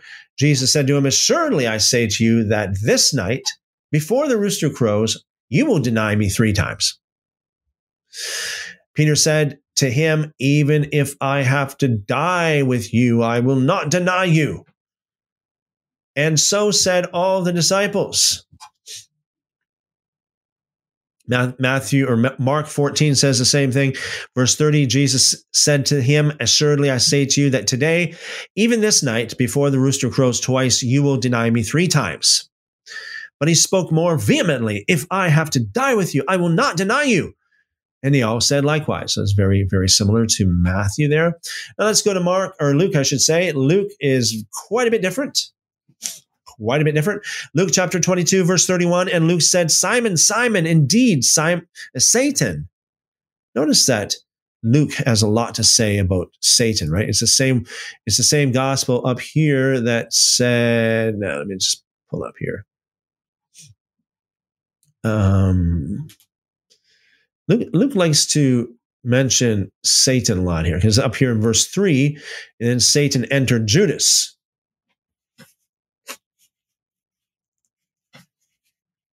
So the other ones, Matthew, Mark, and, of course, John is out of the picture. They don't mention that at all about, Satan, but uh, Luke likes to do that. So the Lord said to Simon, uh, said, Simon, Simon, indeed Satan ha- has asked for you that he may sift you as wheat. But I have prayed for you. That's pretty comfort- comforting, isn't it? That your faith should not fail. And when you have returned to me, strengthen your brethren. But he said to him, Lord, I am ready to go with you both to prison and to death. Again, this is different, quite a bit different than Matthew and Mark. And he said, I tell you, Peter, the rooster shall not crow this day before you will deny th- three times that you know me. And then Yeshua goes into talking about um, supplies for the road. Supplies for the road. Um, no, this is different here. Let me just see. Uh,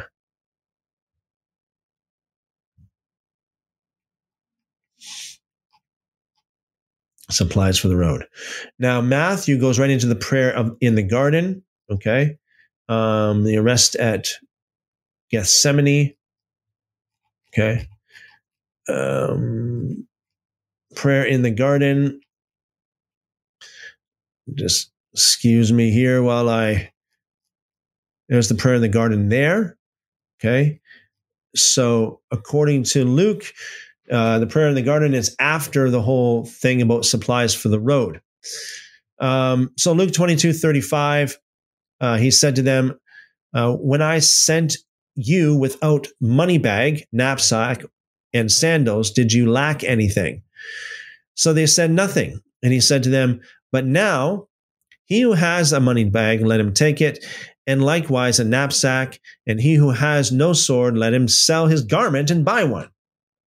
For I say to you that this which is written must be accomplished in me. Quote, and he and he was numbered with the transgressors, unquote. For the thing concerning me, the things concerning me have an end. So they said, Lord, look, here are two swords. And he said to them, It is enough. Very interesting. Um, just give me a second here.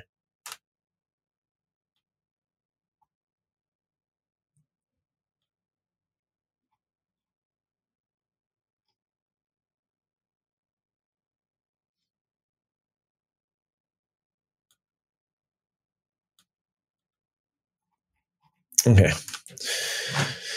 So let's do it. In Matthew 26, prayer in the garden, verse 36. Then Jesus came with them to a place called Gethsemane, and he said to the disciples, Sit here while I go pray over there. Let's see what Mark says. And they came to a place which was named Gethsemane. He said to his disciples, Sit here while I pray. Okay, different, obviously, different. Luke chapter 22, coming out, he went to the Mount of Olives as he was accustomed, and his disciples also followed him. When he came to the place, he said to them, Pray that you, wi- may, that you may not enter into temptation. So,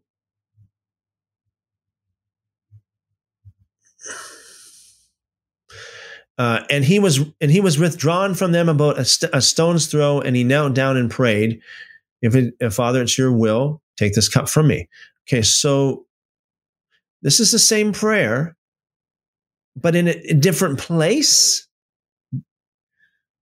I'm like, guys, you guys there in the live chat, it appears to be a different place. It went to the Mount of Olives in Luke.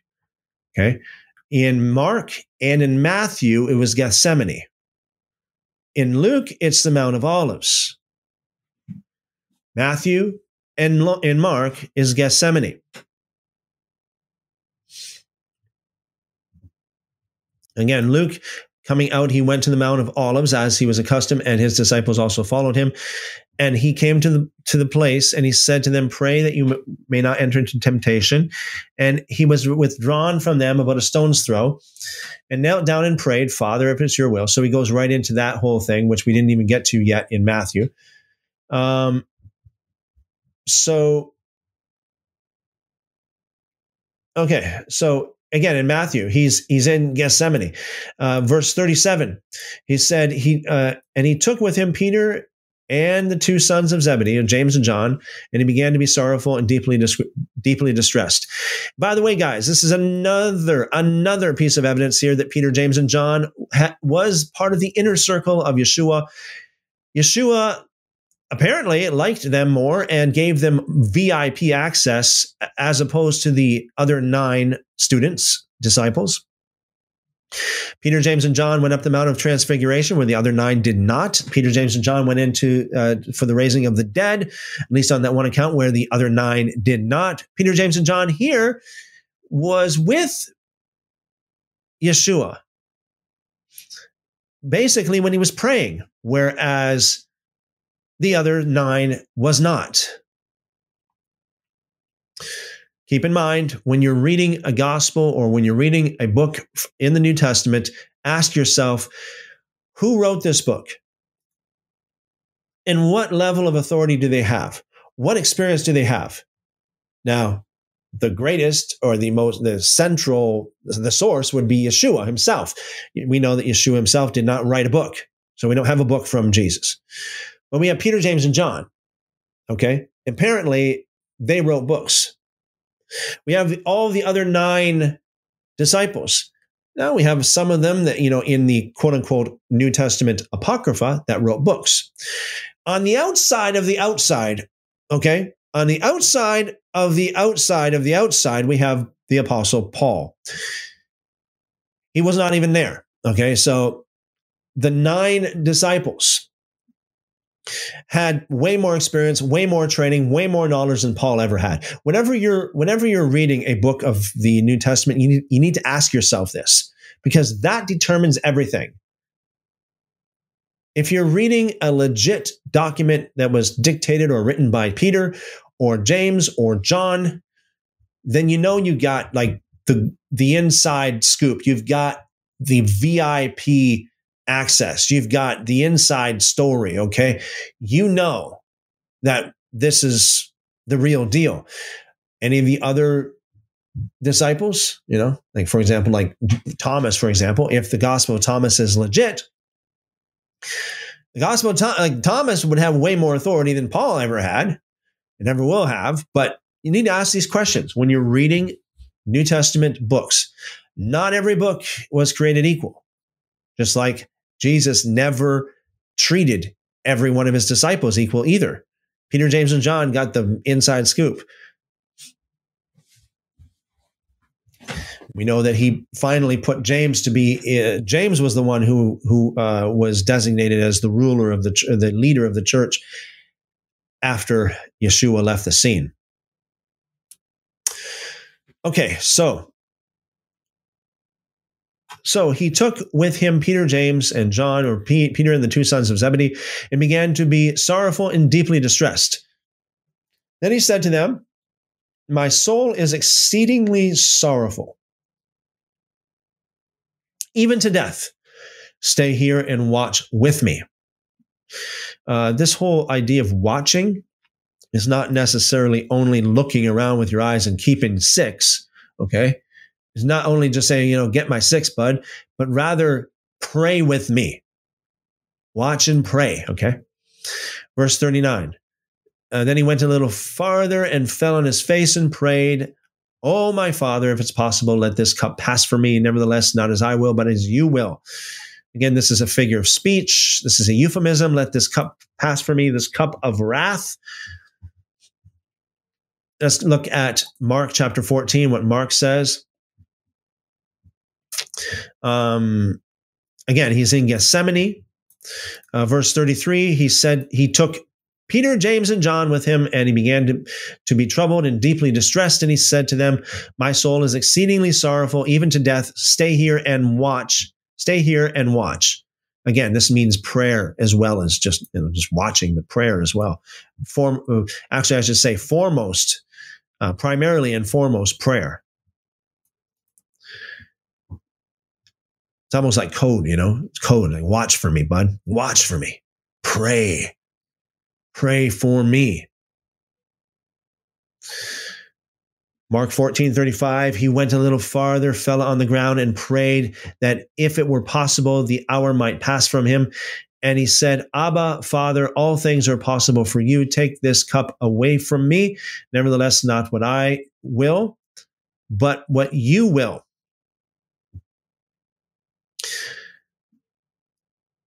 Okay, so um, back to Luke chapter 22. In Luke chapter 22, he's, in, he's on the Mount of Olives. Now, again, contradiction, seems like it. Verse uh, 41 And he was withdrawn from them about a stone's throw and knelt down and prayed, saying, Father, if it is your will, take this cup from me. Nevertheless, not my will, but yours be done.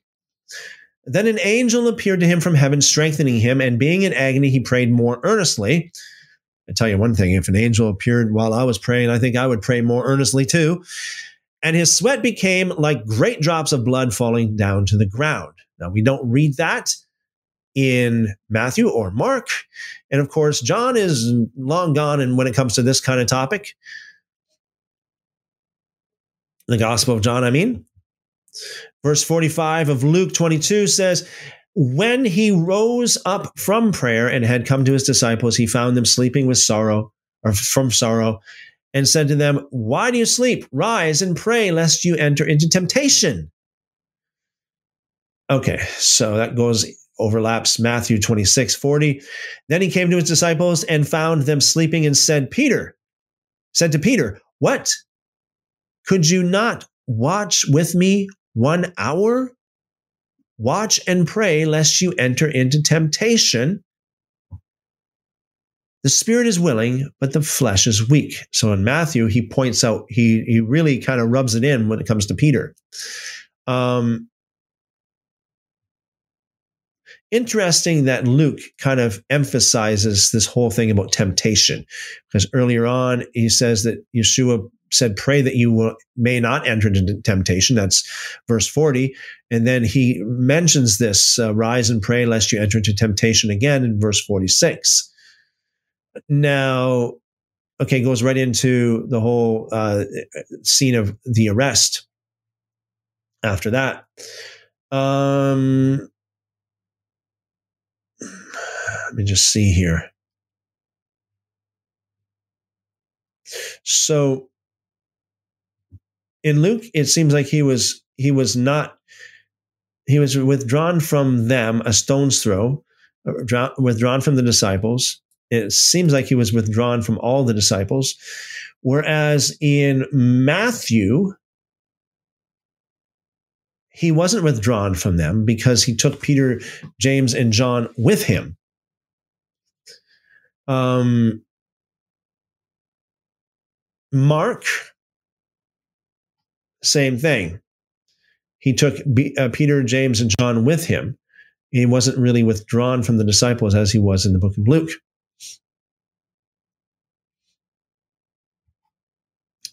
Um, so Matthew 26, 40, then he came to his to the disciple, found them sleeping, and said to Peter, What? Could you not watch with me one hour? Watch and pray lest you enter into temptation. The spirit is willing, but the flesh is weak. Again, a second time he went away and prayed, Oh my father, if if this cup cannot pass from me, away from me unless I drink it. Your will be done. And he came and found them asleep again, for their eyes were heavy. So he left and went, uh, went away again. You got to wonder who is it that actually informed Matthew about this stuff if they were all asleep? Who was it that informed Matthew about all this stuff? How did Matthew know if they were if everybody was asleep? Verse 44 And he left them and went away again and prayed a third time, saying the same words. Then he came to his disciples and said, Are you still sleeping and resting? Behold, the hour is at hand, and the Son of Man is, is betrayed into the hand of sinners. Rise, let us be going. See, my betrayer is at hand.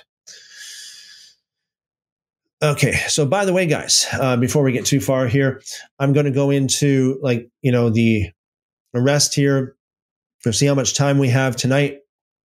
If we don't have enough time, we'll go into the crucifixion uh, another night, and then the resurrection, perhaps even sab- um, you know Saturday um, for our, our Sabbath uh, thing, just to kind of do it in tandem with with the actual feast itself. Um, but let's let's continue. Uh, so then Matthew goes right into the betrayal and arrest. Okay. Mark 14, verse 36, and he says, Abba, Father, all things are possible for me, for you. Uh, take this cup away from me, nevertheless, not, not what I will, but what you will. And he came and found them sleeping and said to Peter, Simon, are you sleeping? Could you not watch one hour? Watch and pray lest you enter into temptation. The spirit is indeed willing, but the flesh. And he went away and prayed, spoke the same words. And he he uh, when he returned, he found them sleeping again. Their eyes were heavy, and they did not know what to answer him. And he came a third time and said, "Are you still sleeping and resting? It is enough. The hour has come. Behold, the Son of Man is betrayed." Into the hands of sinners. Rise, let us be going, see my betrayers at hand. So it appears like he wants to run away. It appears like he wants to run away here. He doesn't want to be arrested. He doesn't want to be arrested in in in Mark. Um, now, also notice in Luke, Luke does not mention the prayer three times. He only mentions the prayer once right? Luke does not mention the other two times at all. So if you take it at face value, Luke would say it only happened once. Now, again, I know you can reconcile it and say, well, it did happen three times, but Luke only just chose to mention the one time out of the three times. Well, okay. Okay. You want to say that? Okay. Again, um, it's it's questionable. And John, of course, again is is completely out of the scene. Uh, Matthew 26, verse uh, 47. And while he was speaking, behold, Judas, one of the twelve, with a great multitude with swords and clubs, came from the chief priests and the elders of the people. Um, okay let me just Mark chapter 14.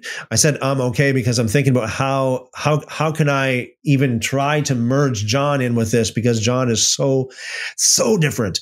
Um, Mark 14 verse 43 and immediately while he was still speaking Judas one of the 12 with a great multitude with swords and clubs came from the chief priests and the scribes and the elders. Now his betrayer had given them a signal. Okay, so let's before we go to this, before we get to the signal, let's again let's let's go to see what Luke has to say. And while he was still speaking, behold, a multitude.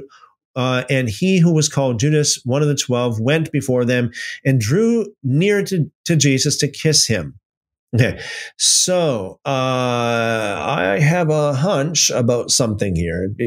Before I get let me see here. Uh, yeah, yeah, yeah. Uh, let me just quickly take a look at this before I tell you guys what I'm thinking.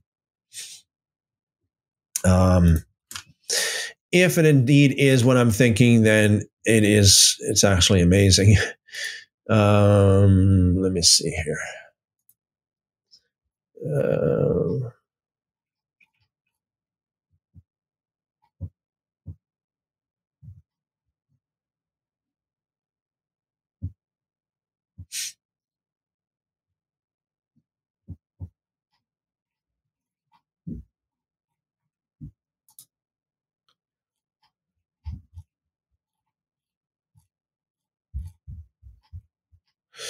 Yeah, um, it actually is. Um, okay, let's let's do this. John, it's hard to describe this. And from what I, you know, I I tell you what, guys, I am learning with you guys because I'm learning as we go, and I am seeing more and more right now in real time, guys. In real time, you guys are witnessing.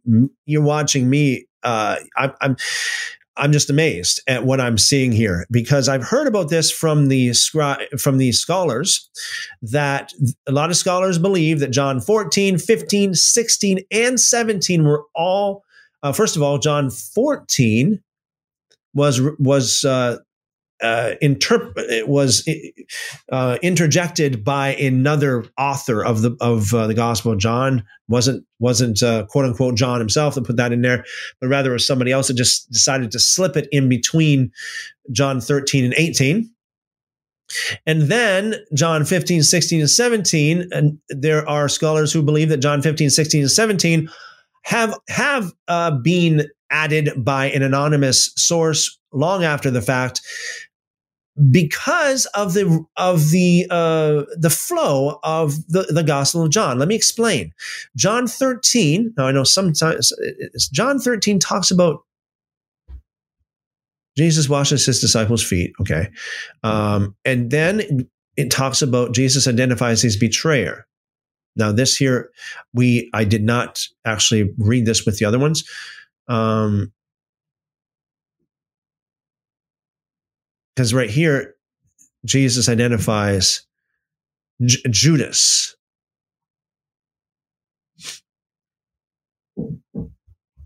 Okay, we'll we'll read that.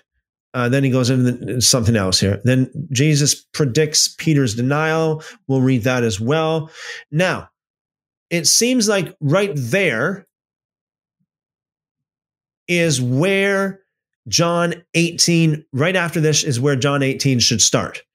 Because John 18 goes into, because you see, um, John 18, this would be more in line, this would be more in tune with the synoptic gospels if John 14, 15, 16, and 17 were taken out. Because John 13 flows together with John 18 as per the other synoptic gospels, okay? Because you see, John 13 talks about the uh, uh, Peter's denial and so on and so forth. And then John 18 goes into um, the betrayal and arrest. So compare that, for example, with um, Matthew 26. Uh, just a second here.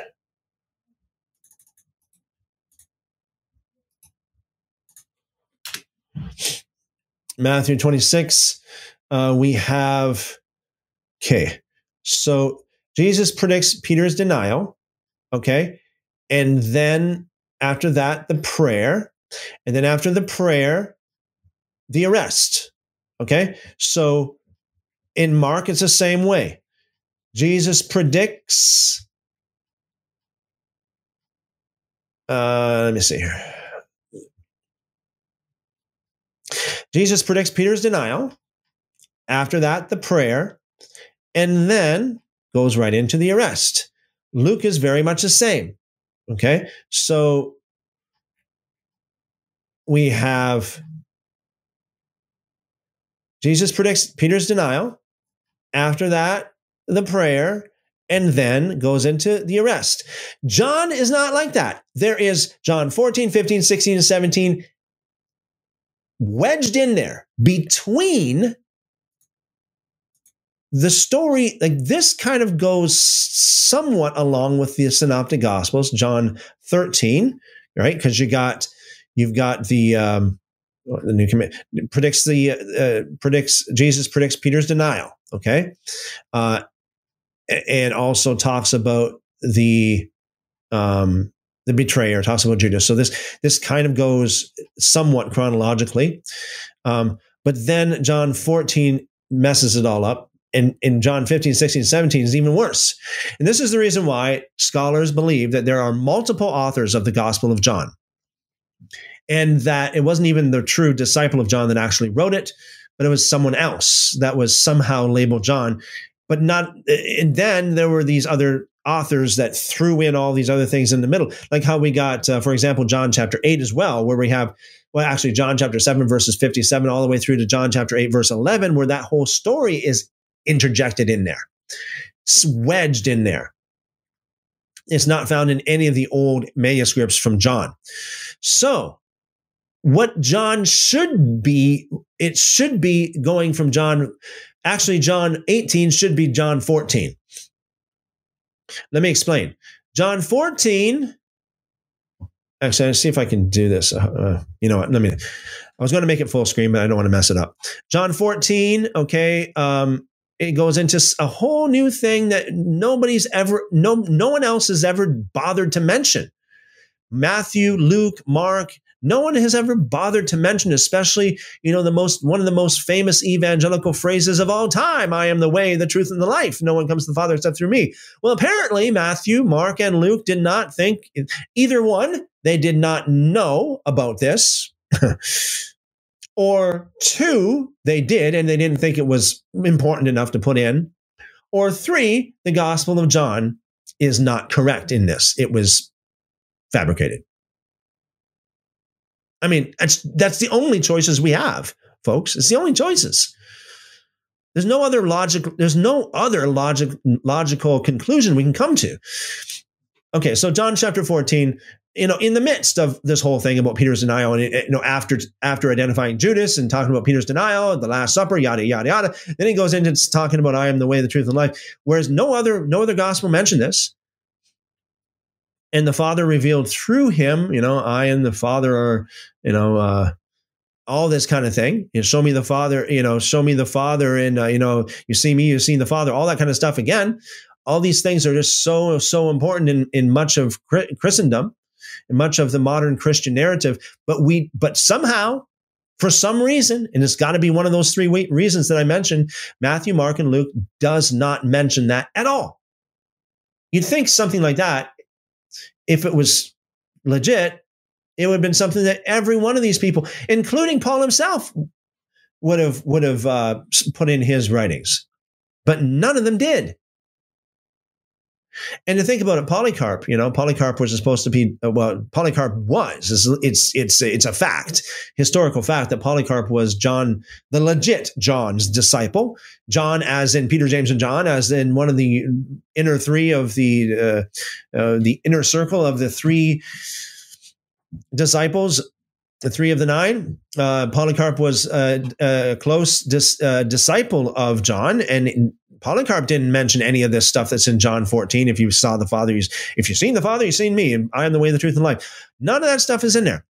Um, anyway, let's go on. John chapter 14, the indwelling of the Father, and all this kind of stuff, the gift of peace. Okay. And then uh, again, you think about this for a minute. And now, uh, so according to John 14, verse 29, Jesus said, and now I have told you before it comes, and uh, that when it comes to pass, you may believe.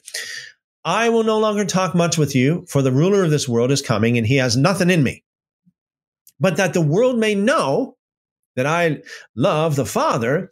Again, if he is the Father, is he saying that he loves himself? That the world may know that I love myself. and and the Father, and as the Father gave me commandments, so I do. Arise, let us go from here. Okay, arise, let us go from here. Um,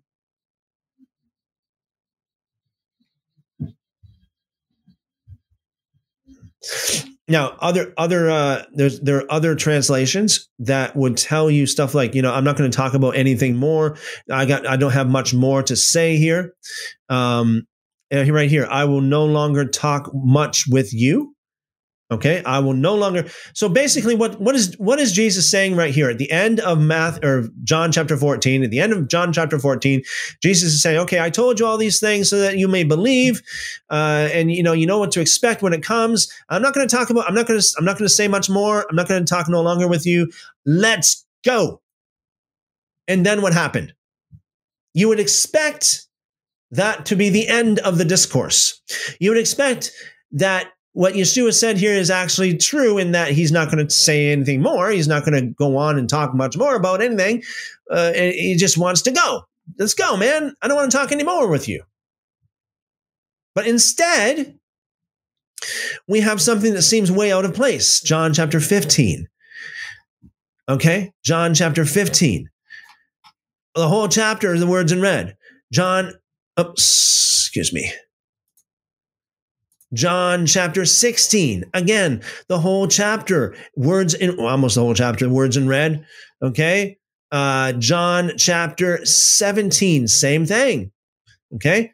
Like much, uh, you know, 90% or more of these chapters are all Yeshua talking. Then go into what I believe it should be right after John 13. So basically, this is what I'm trying to say. I see this clearer than ever now. Hey guys, I mean, you're you got you're you're watching this in real time okay? I see this clearer than ever and i and the more i see the more i i do i must have to you know say that the scholars seem to be right that john 15 16 17 was actually interjected in there was actually wedged in there by who knows who after way after the fact forged in the name of john. John chapter 14 was too because that just doesn't fit. That, that doesn't go there. And it's not in accordance with any of the other synoptic gospels. John chapter 14, you know, Jesus says this stuff, yada, yada, yada. You know, the, the, typical, the, the famous John chapter 14 sayings of the Christian narrative. And then at the end, Jesus is like, okay, I told you these things so that you guys can believe. I'm not going to talk anymore. Let's go. And then what does he do? He sits down and he goes on the longest discourse, the longest monologue or discourse that is ever written in any of the gospels. It's like it does not fit. It does not, it's out of place. It's out of place. For those of you who don't are not very familiar with this scholarly aspect of the of the Gospel of John, scholars believe that John chapter 1 verses 1 through 18 have been added later. Wasn't written by John. Not legit John, okay?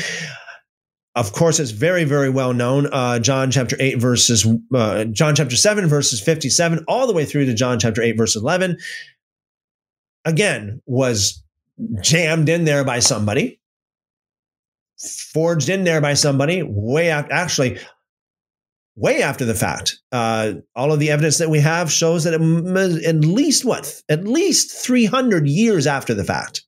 300 plus, three, 400, maybe 500, but at least 300 years. Because in the first 300 years, the first 400 years almost, uh, that is not found in any of the oldest copies of the book of John that we have. So John 1 verses 1 to 18 was added later by whoever? Anonymous. John 7 verses 57 all the way through to john chapter 8 verses verse 11 was added by someone else. And then here we are again john chapter 14 15 16 and 17 jammed in there wedged in there shoved in there somehow by who knows who and when because you read John 13 and then you go into you go to John 18 and 19 and 20 that flows. But 14 doesn't. Unless it was just put in there again out of chronological order which would, would it wouldn't surprise me because i mean you know we have the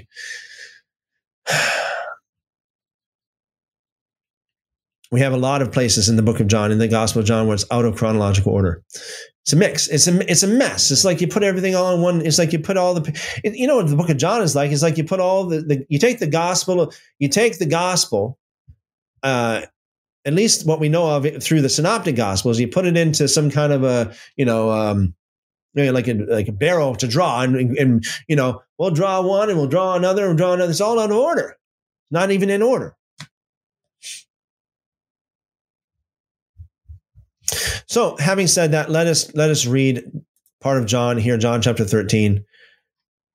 Uh, this is again, this is so far out of order. I was not even. I, it, I just totally slipped my mind here that this stuff even existed. So John chapter 13, and this is this is not good, guys. It's not good because John should be written more orderly. The Gospel of John should be a little bit more orderly than it is. And it certainly is not. Okay, let's start with John 13. This is in the bottom right hand corner for those of you who are on YouTube. Again, if you're listening on the podcast live or if you're listening on TikTok, I am live streaming on multiple different platforms all at once. I know some of you are not able to go to YouTube right now and to watch, but if you are, I would encourage you to do so because I am sharing my screen and you can actually read along with me and you can see what I'm talking about here. You can actually, yeah, you know, I, I can illustrate what I'm talking about. If you're interested in that, just go on over to YouTube, do a hop, skip, and a jump over to YouTube and search for Christopher Enoch. Christopher Enoch on YouTube. You'll find my channel. It should be the first thing that pops up in the search results, and you will find me live there right now. I am live right now. John chapter 13, for those of you who are on YouTube and on the other uh, video platforms, it's in the bottom right hand corner of your screen. Jesus said, I do not speak concerning all of you. Now, let me just go back. Um, okay, again, this doesn't it doesn't flow.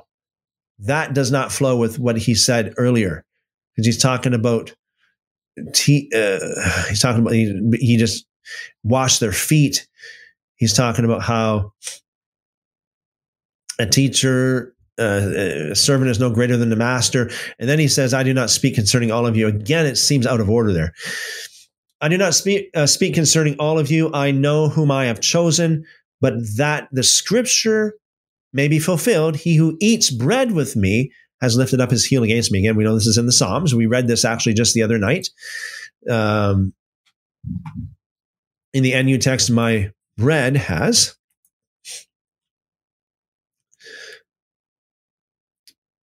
Uh, he who eats bread with me has lifted up his his heel against me. Uh, now I tell you before it comes that when it does come to pass, that you may believe that I am He. Notice how many times it says this. It says these kind of things so many so often in the Gospel of John, not so much in the other Gospels. Verse twenty: Most assuredly I say to you, he who receives whomever I send receives me, and he who receives me receives him who sent me. Again, this stuff it makes me wonder is this also added in there? Because it, it, doesn't really flow according to the other synoptics. Verse 21 when jesus had said these things he was troubled in spirit and testified and said most assuredly i say to you one of you will betray me then the disciples looked at one another perplexed about uh, whom he spoke. Now there was leaning on Jesus' bosom, one of his disciples whom Jesus loved. Okay uh, in the footnotes. Reclining. What does that mean, reclining on Jesus' bosom? It just means the one who was cl- uh, closest to him. Uh, the way they understand the way that they actually ate. Uh, if they sat at the table and ate, the way that they sat back in those days is, was different to, to, the way that people would sit back. It's just a cultural thing. They kind of uh, reclined more or less, lean, reclined. Verse 24 uh, Simon Peter therefore motioned to him to ask whom it was of, of whom he spoke. Again, that's different than the synoptic gospels. Then, leaning back on Jesus' breast, he said to him, Lord, who is it?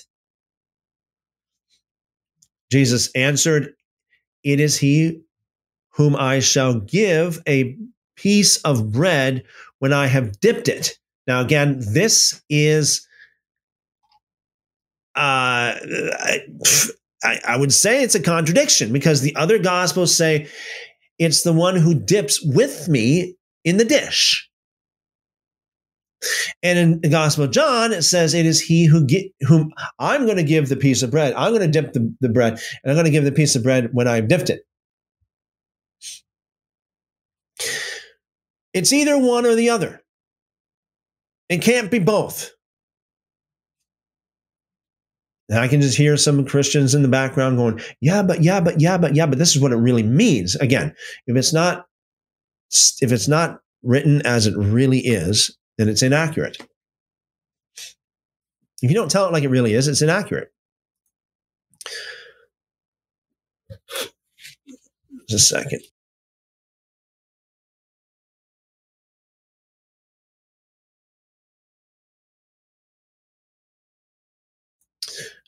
Excuse me. And so, yeah. Um, John 13, 26. Jesus answered, It is he whom I shall give a piece of bread when I have dipped it. Quite a bit different. And having dipped the bread, he gave it to Judas, the son of Simon. And now after now after the the piece of bread Satan entered him. Then Jesus said to him, "What you do, do quickly." So, yeah, this stuff is not in, you as we all know, it's not in the other gospels. But no one at the table knew for what reason he said this to him. Or some thought because Judas had the money box, Jesus had said to him, Buy those things we need for the feast, or that he should give something to the poor.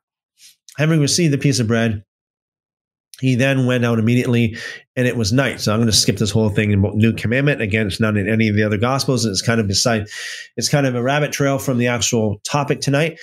Verse 36, this is John 13, 36. Simon Peter said to him, Lord, where are you going? Jesus said, Where I am going, you cannot follow me now, but you shall follow me afterward. Peter said, Lord, why cannot why can I not follow you now? I will lay down my life for your sake. Jesus answered him, Will you lay down your life for my sake? Most assuredly, I say to you, the rooster shall not crow till you deny me three times. Okay. So, and then we don't hear anything more about this until John. I mean, we don't we don't get into this whole. Uh, we don't get back into the flow of this until John 18. And again, for those of you who would say, well, I think that maybe Jesus did actually say everything that he said in, in John 14, 15, 16, and 17. It's just that it's not in Matthew, Mark, Luke, Matthew, Mark, or Luke. To that, I would say, why not? Why would it be that we have three men who did not know, at least two of them would not know about the, about the other, why would they deem it not worthy to be to write it down as a, as a in part of their gospel? Why not? So Matthew, Mark, Luke, actually, in fact, no other book of the of the Bible mentions anything, uh, quotes anything from from uh, 14, 15, 16, and 17 of the book of the Gospel John. No other book. So, um, so yeah, uh, as far as I can see, John 14 probably shouldn't be there, at least not in this, in not not in this uh, chronological order.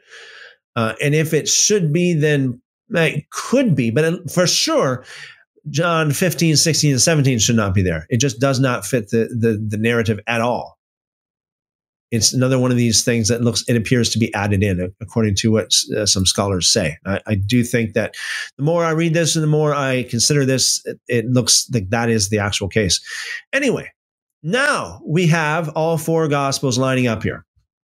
At least chrono at least we got the same story. It's supposed to be the same story told by all four of these authors. Matthew 26 47 and while he was still speaking, behold, Judas, one of the twelve, with a great multitude of swords and clubs, came from the chief priests and elders of the people. So while he was still speaking, uh, Luke 22, 47, while he was still speaking, behold, a multitude, and he was called Judas, one of the twelve, went before them and drew near to Jesus to kiss him. Mark 14, 43 and immediately while he was still speaking judas one of the 12 with a great multitude of swords and clubs came from the chief priests and the scribes and the elders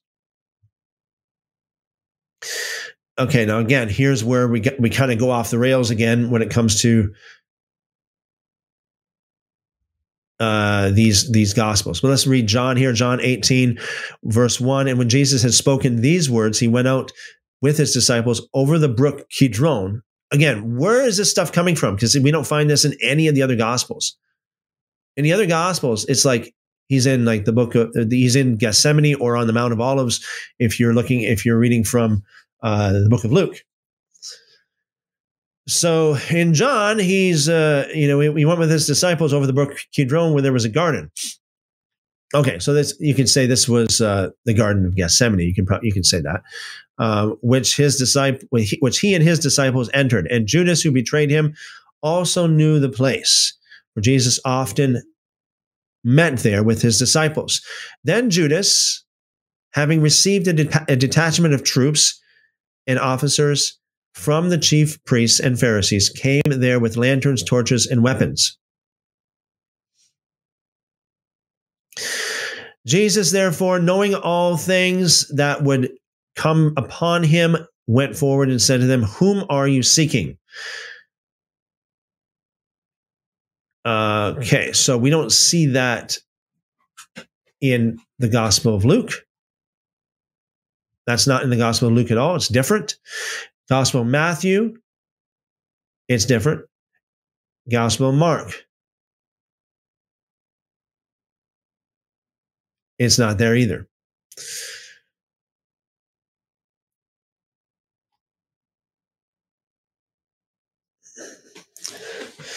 So the Gospel of Matthew 26, uh, verse 48. Now his betrayer had given them a sign saying, Whomever I kiss, he is the one, seize him.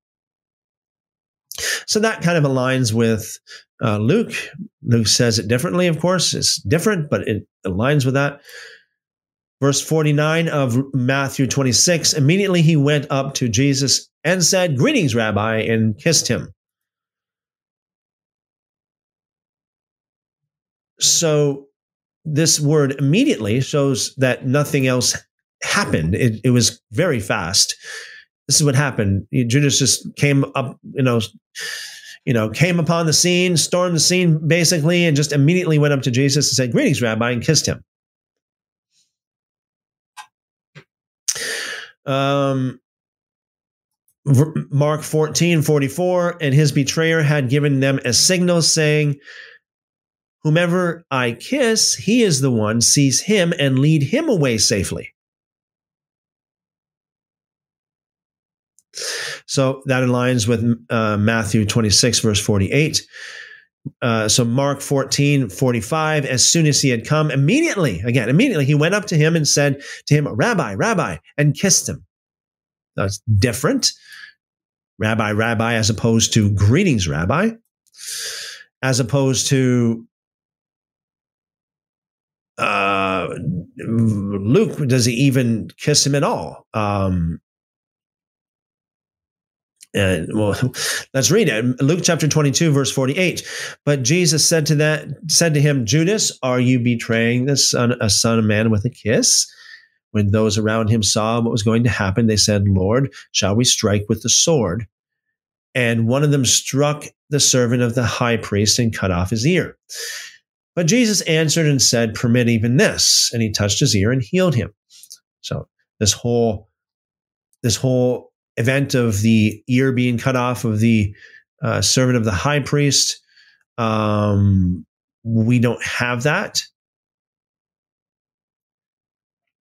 We don't have that in. Uh,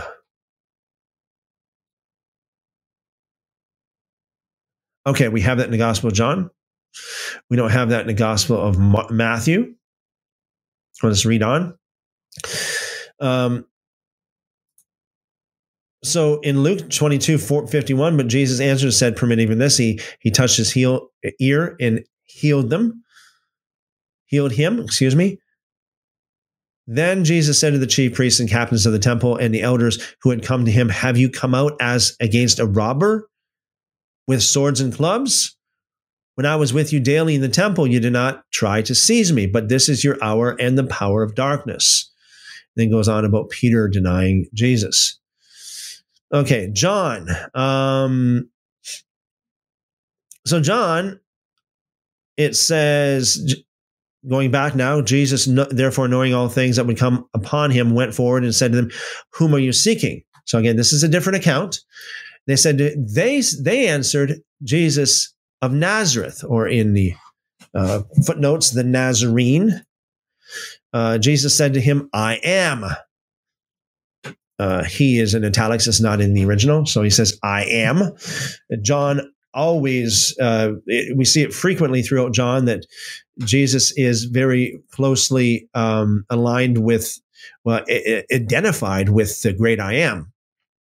So Jesus said to them, I am. And Judas, who betrayed him, also stood with them. Now, when he had said to, to uh, said to them, I am, they back and fell to the ground.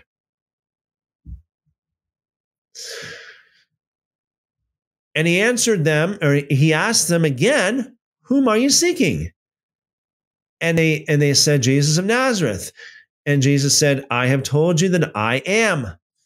Therefore, if you seek me, let these go their way. Speaking of the other disciples, that is, uh, that the saying might be fulfilled, which he spoke of those whom you gave me, I have lost none. In other words, in other words, Yeshua step, stepped up and you know basically uh, said, you know, you're not going to have these other ones basically over my dead body. Let them go away. Take me. Um, verse ten. Then Simon Peter, having a sword, drew it and struck the high priest's servant and cut off his ear. The servant's name was Malchus. So we don't have that information up here. Um, where is this now?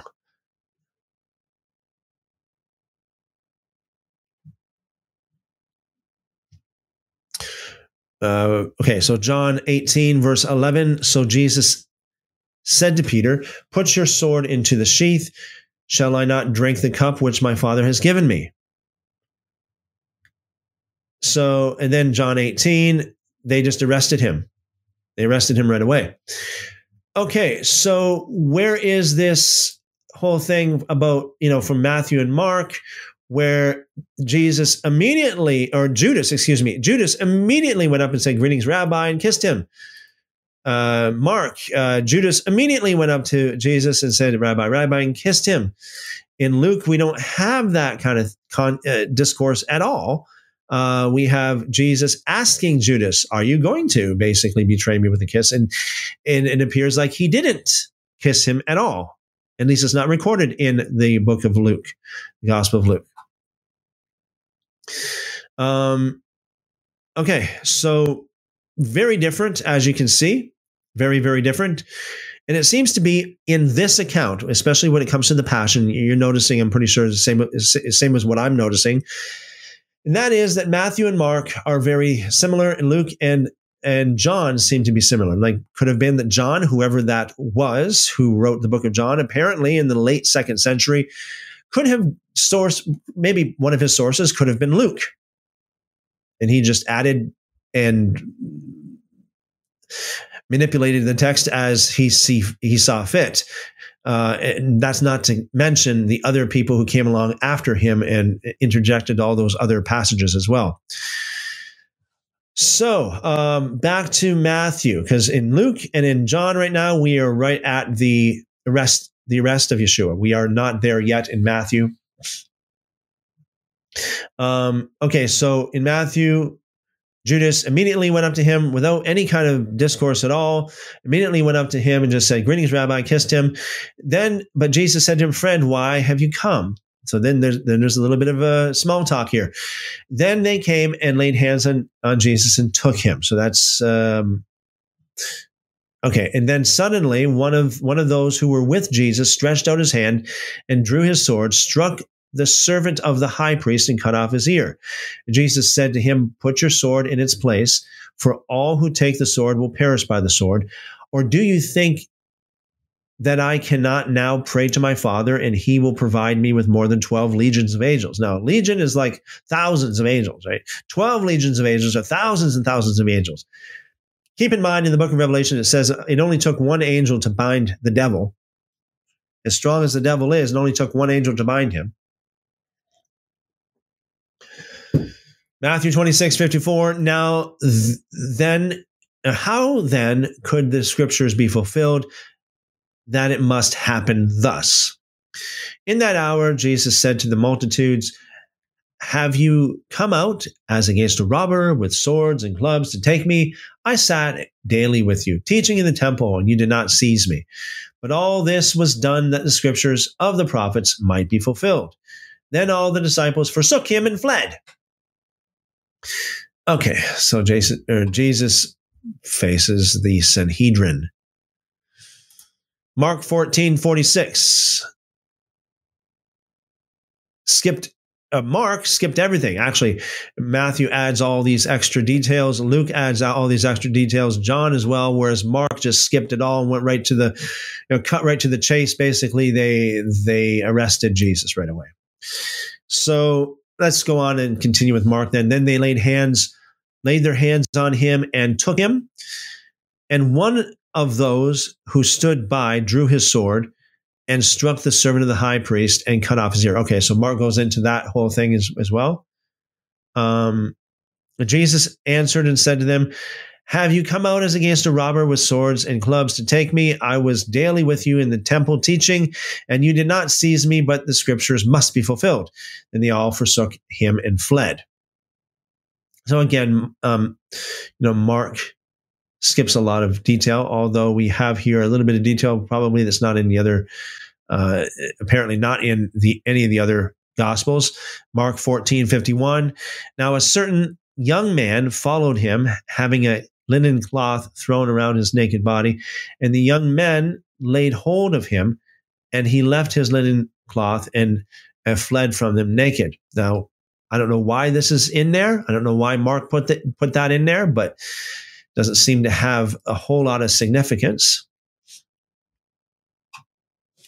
John 18 12, then the detachment of troops and the captain and the officers of the Jews arrested Jesus and bound him, and they led him away to Annas first, for he was the father in law of Caiaphas, who was the high priest, who was high priest that year. Now it was Caiaphas who advised the Jews that it was expedient that one man should die for the people. Peter denies Jesus. Okay, Matthew 26. And those who had laid hold of Jesus led him away to Caiaphas the high priest. Now that, that goes with uh, well, John says, and they led him away to Annas first, for he was the father in law of Caiaphas, who was the high priest that year. Now, was Caiaphas um, who advised the Jews that it was expedient that one man should die for the people. Um, okay, so John says he was led away to Annas. Um, Matthew 26, 57 said he was laid hold, uh, he was uh, they know of Jesus and led him away to Caiaphas, the high priest, to Caiaphas. Uh, so Annas over here, Caiaphas over here, uh, where the scribes and the elders were assembled. But Peter followed him at a distance to the high priest's courtyard. And he went in and sat with the servants to see the end. Mark chapter 14, verse 53. And they led Jesus away to the high priest, and with him were assembled all the chief priests, the elders, and the scribes. Now Peter followed him at a distance, right into the courtyard of the high priest, and he sat with his servants and warmed himself at the fire. Luke 22 54 uh, having arrested him they led him and brought him into the high, into the high priest's house but peter followed at a distance now, when they had kindled a fire in the midst of the courtyard and sat down together, Peter sat among them. Okay, so um, Mark talks about the fire. Matthew does not mention the fire. Um, John 18, 15 and Simon Peter followed Jesus, and so did another disciple.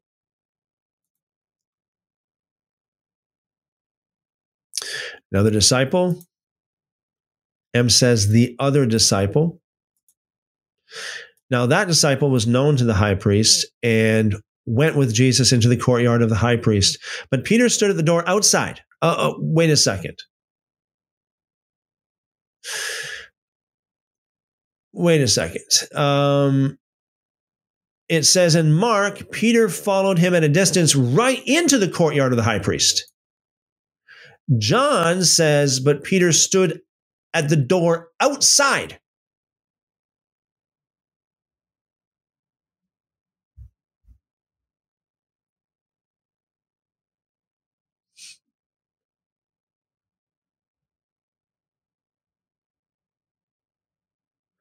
Luke also says, Now Peter followed in distance. Now, when they had kindled a fire in the midst of the courtyard, sat down together, Peter sat among them. So he was in the courtyard, not outside. Well, let's go on to see what the Gospel of John has to say about this. Um, so Peter stood at the door outside. Then the other disciple, who was known to the high priest, went out and spoke to her who kept the door and then brought Peter in. So Peter was brought in after the fact. Um, then the then the uh, servant girl who kept the door said to Peter, "You are not also one of this man's disciples, are you?" He said, "I am not." Okay, let's stop here for a second. Um, Luke 22, 56, and a certain servant girl, seeing him as he sat by the fire, looked intently at him and said, This, this man was also with him. And he denied him, saying, Woman, I do not know him. Okay, so that's different, right? Luke 22, 56 is different in, in the, the what's said. So the servant girl here says, This man was also with him, whereas in the uh, Gospel of John, the servant girl said, You are not also one of this man's disciples, are you? And he says, I am not. Back up here to Luke 22, but he denied him, saying, Woman, I do not know him. Okay, so let's see what uh, Matthew 26 has to say here. Um,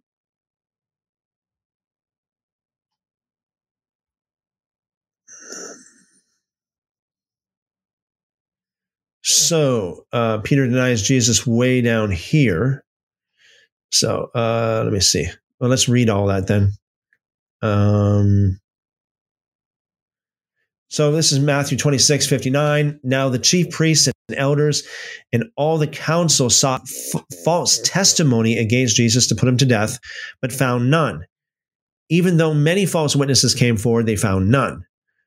But at last, two false witnesses came forward and said, "This this man, this this fellow, said, I am able to destroy the temple of God and build it in th- in three days." And the high priest arose and said to him, "Do you answer nothing? What is it that these men testify against you?" But Jesus kept silent. And the high priest answered and said to him, "I put you under oath by the living God. Tell us if you are the Christ, the Son of God." Jesus said, "It is if you." It is as you have as you said. In other words, yes, I am. Uh, Nevertheless, I say to you, hereafter you will see the Son of Man sitting at the right hand of the power and coming at the cloud, cloud, coming on the cloud, clouds of heaven. Then the high priest tore his clothes, saying, "He has spoken blasphemy." What further need do we have of witnesses? Look, now you have heard his blasphemy. What do you think? They answered and said, He is deserving of death. Then they spat on spat in his face, beat him, and others struck him with the palms of their hands, saying, Prophesy to us, Christ, who is the ones who struck you? Okay, so uh, just for you guys, your own information. Um, I know this is kind of convoluted because it's like, why would the high priest and why would everybody be so upset when Jesus just said, "You will see the Son of Man coming in on you know on the on the clouds with, with you know with the uh, on the clouds of heaven." Um, in saying that, he was declaring himself to be the Messiah of the book of Enoch. These people apparently knew the book of Enoch because it's the book of Enoch that basically teaches this that the Son of Man, and the, the term Son of Man is found many times throughout the book of Enoch, by the way. It talks about how this, how the, um, the Lord will come on, on the clouds of heaven. So uh, I think that this is a very good piece of evidence that the high priest and uh, those who were there uh, knew exactly what Jesus spoke of because they knew the book of Enoch. Matthew or Mark 14.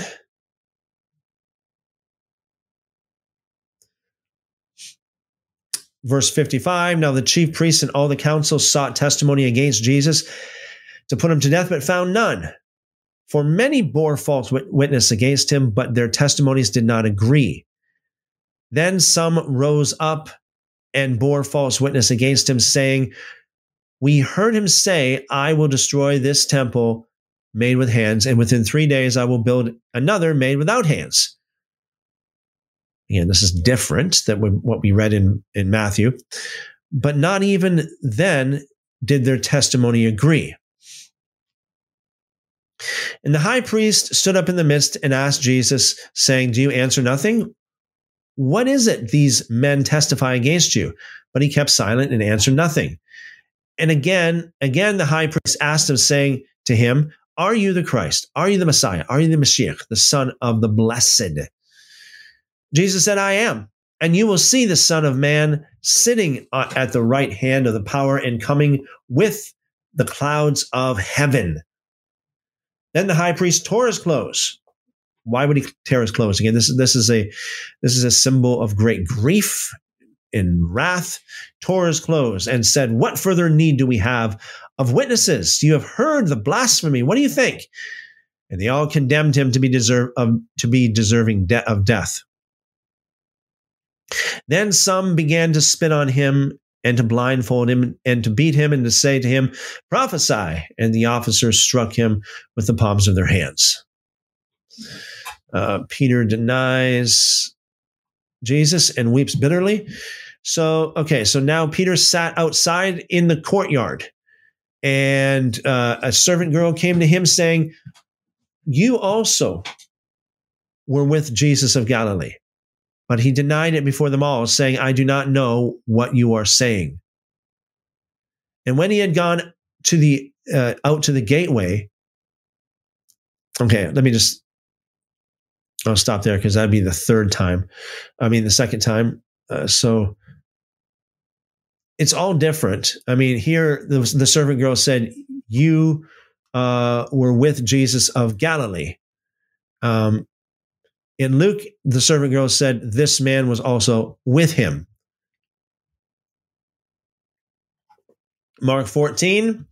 Now, as Peter was below in the courtyard, one of the servant girls of the high priest came, and when she saw Peter warming himself, she looked at him and said, You also were with Jesus of Nazareth we got a different account in each one. Remember, in the Gospel of John, uh, the servant girl said, uh, "You are not also one of this man's disciples, are you?" So, yeah, so we got different accounts of each each gospel has in quotations a different thing that the that the uh, servant girl said. Although you could say, you know what, basically it's all basically the same thing. Mark 14, 68, but he denied it, saying, I, uh, I neither know nor understand what you are saying. And he went out on the porch and a rooster crowed. So Mark, Mark, um, so the rooster crowed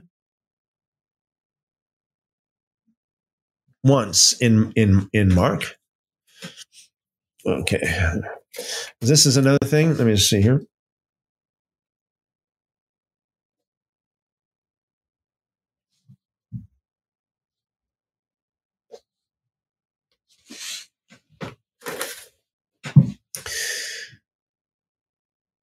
Okay, so um, in John and Matthew and Luke does not say anything about a rooster crowing at that time. Uh, let's start with Matthew 26, verse 70. But he denied it before them all, saying, I do not know what you are saying. And again, each one of these responses are different from the other. Okay.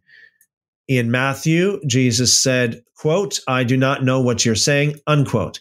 In Luke, the response is this, um, excuse me, woman, I do not know him. In quote, woman, I do not know him, unquote.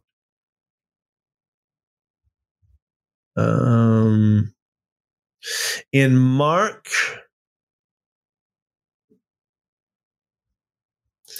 uh, Jesus, uh, Peter said, excuse me, I said, did I say Jesus said? Um, Mark 14, Peter said, I neither know nor understand what you are saying. So some different different uh, quotations of what Peter actually said. Uh, discrepancies yes contradictions not uh, it depends on how you read it. If you read it very literally yes a lot of contradictions. If you read it not so literally but just the gist of what peter actually did no it's not a contradiction. Because the gist of what peter actually did was he just denied jesus. And that's what they all agree um, in that. And, you know the gospel of john he just said simply i am not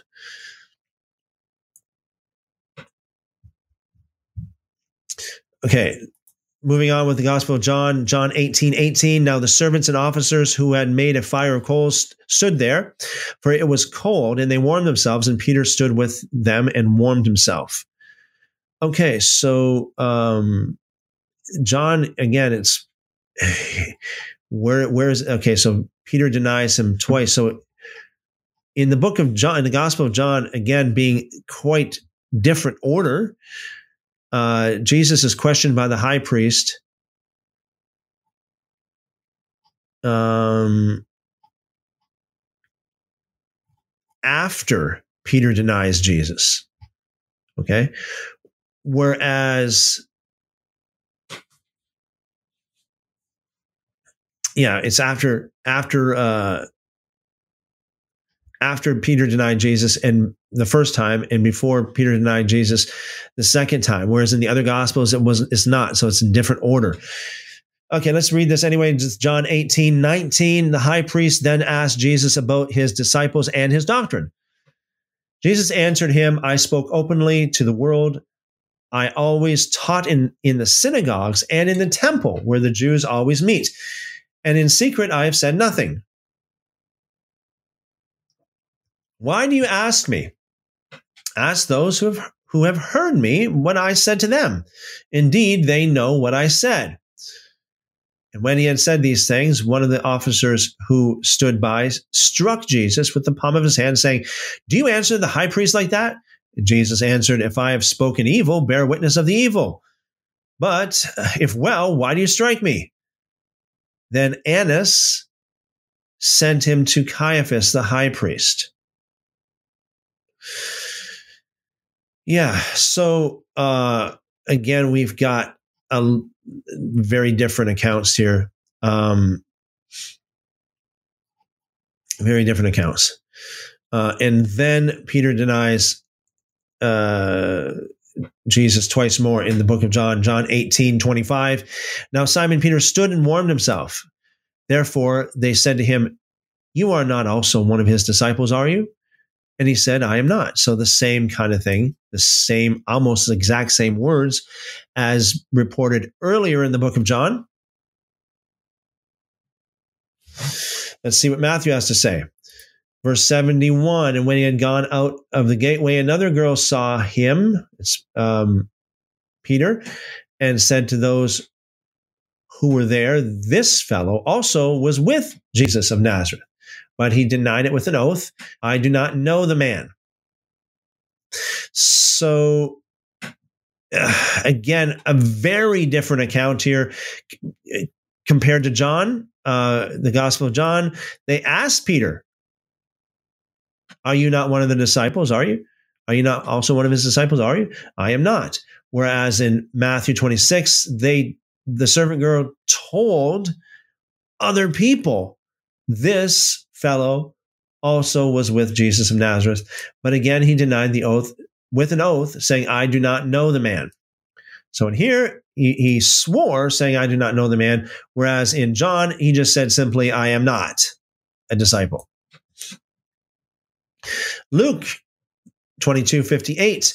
And after a little while, while uh, after a little while, another saw him and said, You also are of them. But, but Peter said, Man, I am not. Again, different. This is different. Uh, Mark 14, 69. And the servant girl saw him again and began to say to those who stood by, This is one of them. But he denied it again. A little bit more vague, but but we have that. Um, Matthew 26, 73. And a little later, those who stood by came up and said to Peter, Surely you are also one of them, for your speech betrays you. Remember how I said about how uh, in, in the Bible days, we have different people, even within the Holy Land, di- even within different, in the same geographical location, basically. You have different people with different accents, different ways of pronouncing words or names. This is why I say that uh, I don't think that anybody can really, with a very, with certainly tell you, with with any degree of certainty, I should say, is able to tell you exactly how the the name was pronounced by the children of Israel or by Moses. Get back here. So, okay, so Matthew 26, 73, uh, they saw basically that his accent says that he was one of them. Verse 74, then he began to curse and swear and say, I do not know the man. And immediately a rooster crowed. So in Matthew, the rooster crowed after all that.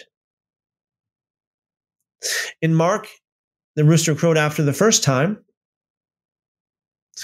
Um, okay, continuing with uh, Matthew 26, 75. And Peter remembered the words of Jesus who had said to him, Before the rooster crows, you will deny me three times. So he went out and wept bitterly.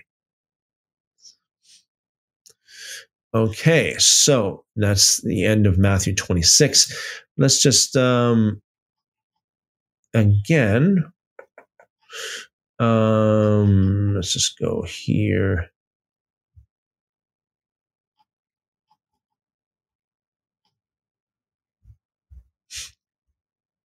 So Jesus said to him, Assuredly I say to you, this is Matthew 26, 34, before the rooster crows, you will deny me three times. Well, really, as we read just later on in that same chapter, if you run, if you really want to be specific, it was okay. Let me just say this. Um, before the rooster crows, you will deny me three times. So, yeah. Um,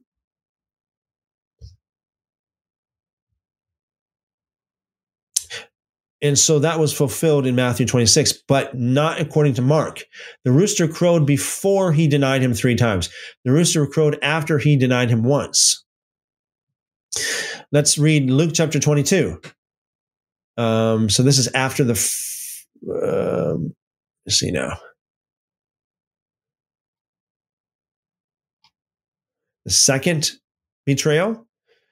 Luke 22, 59. Then, after about an hour had passed, another confidently uh, affirmed, saying, Surely this fellow also was with him, for he is a Galilean. Now, it's different than what we read in Mark, because in Mark, it says, um,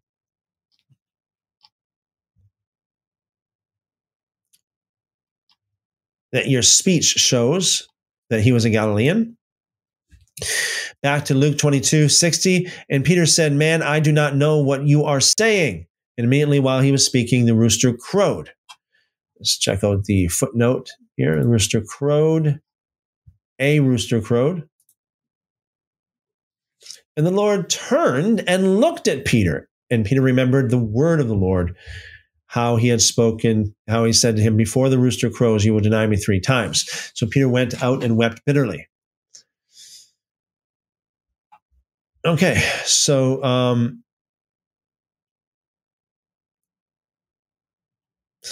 John chapter 18, verse 26. One of the servants of the high priest, a relative of him whose ear Peter cut off, said, Did I not see you in the garden with him? And Peter denied again, and immediately a rooster crowed. Then it goes right to Pilate's court. Um, Mark 14.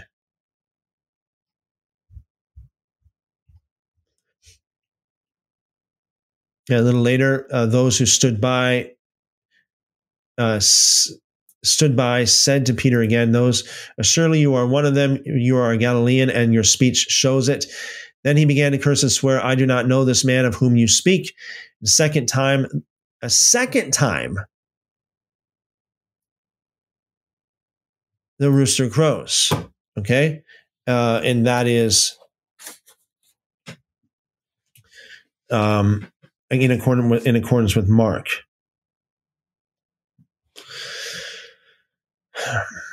Then Peter called to mind the word that Jesus had said to him, Before the rooster crows twice, you will deny me three times. And when he thought about it, he wept. So again, we see another, this is another contradiction because um, we have in Mark, before the rooster crows twice, you will deny me three times. In Matthew, it's once. Before the rooster crows once, you will deny me three times. In Luke, it's once. Before the rooster crows, you will deny me three times. Also in John, it's once. The rooster crowed once. So again, we have a contradiction, especially in the book of Mark. In the book of Mark. So um, we got Okay, so we're at the end of the chapter in Matthew, the end of the chapter in Mark. I am going to wrap this up tonight. I'll just go through some of your live chat very fast, very quickly here, wrap it up, and we will continue, Lord willing, tomorrow. Isn't this isn't this interesting?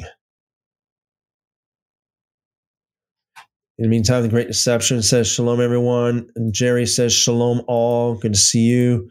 Uh, BB says shalom, everyone. Good to see you. Uh, Cat Cool says shalom. Good to see you. Welcome, welcome. Mark, shalom. Vida says shalom. Good to see you. Elohim bless you all. Elohim, Elohim bless you more, Vida.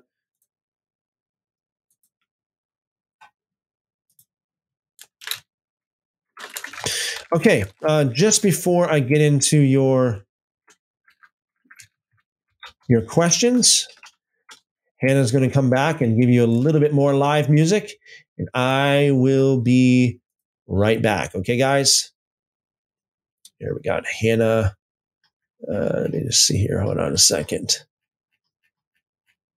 All right, all right. Thank you again. Uh, and see, we got people here joining on TikTok and Yeshua Hamashiach. Shalom. Good to see you. He says, "How are you doing?" I'm doing well, thank you. How are you doing?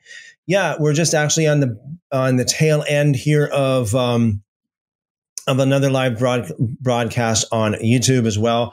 And I'm just going to uh, just go through a couple questions here because um, you know, it's getting late. So, uh, and we're going to, it looks like we're going to be doing this uh, tomorrow as well, Lord willing. So if you have any questions, you can bring that back. Um, bring your questions back. I apologize. The time is running on here. There's a lot to cover, as you saw. So much to go through here. And uh, I think it's important. I think it's really important to do this, to go through this kind of stuff in this way. And again, I'm going through this stuff pretty fast. And uh, I know there are, there are things that I'm missing here uh, because I'm going through it so fast. So uh, the the comments that I see at Christopher, uh, I will be uh, paying attention more to those, especially the questions. Um, but I cannot guarantee that I can answer them all because uh, just because of the time. Again, we're here every single day, so uh, Lord willing, we'll have a lot more time to answer some of these questions. In the meantime, I'll I will ask answer a few of them. Uh, Mike says, uh, I would have to debate you on this lack of chronology you assert. Um, I don't know how. Again, you know, uh, Mike, you can you can um, again you can reconcile anything. You can say anything you want to say. You can say that we're upside down.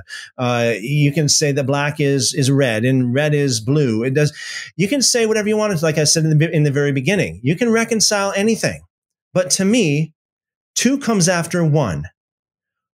Four comes after two. 20 comes after 10. Obviously, we have chronology difference, major chronology difference in can you know when you uh, compare the Gospel of John with the other synoptic gospels. I mean, I just mentioned a couple, right? I mean, the anointing of the woman is is is just one simple. Uh, uh, there's the uh, the cleansing of the temple. That's a really good one.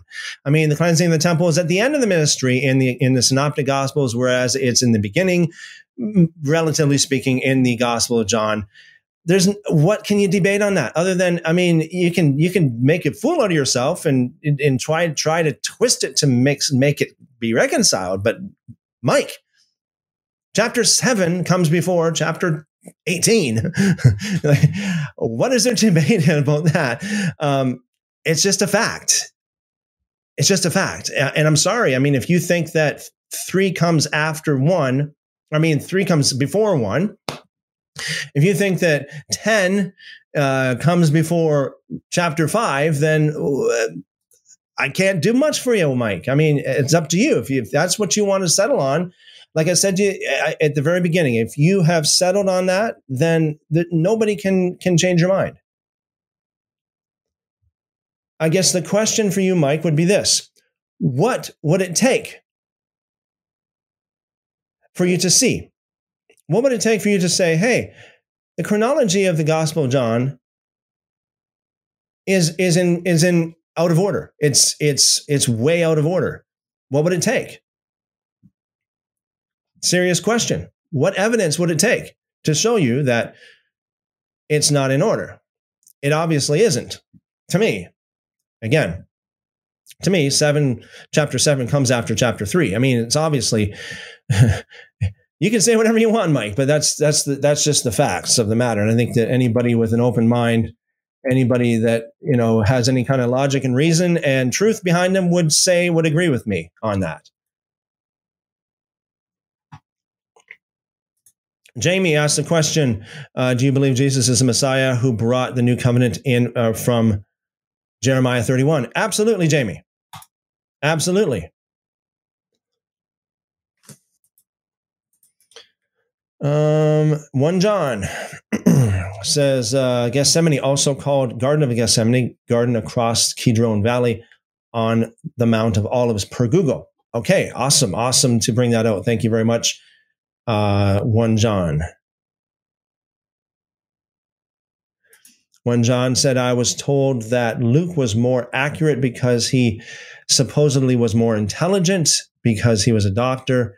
Inter- interesting that his account was not as complete as the others.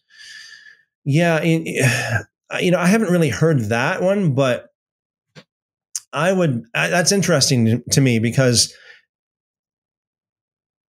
it shows me that whoever says that doesn't think that Matthew or Mark or John is that intelligent, uh, not intelligent enough to be accurate it's a very interesting point of view. Uh, now, I would say this as well. I believe that uh, you know I've heard that um, a lot of scholars are, are up in the air as to who actually even wrote the Book of Luke. Who actually even wrote the Book of Luke? Because it is the author. Um, the author is in question. The author is in question.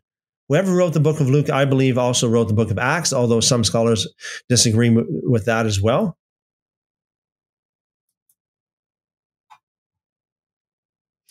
One John says, Thank you for going through this. It is troubling that some of the main quotations that show the divinity of Jesus are only in John. Yes, absolutely. Um, it's it's it's a problem for sure.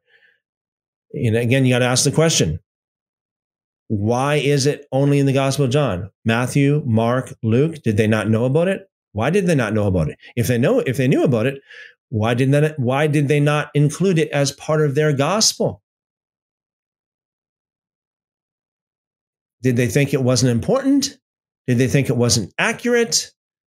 They think it wasn't true? Why not?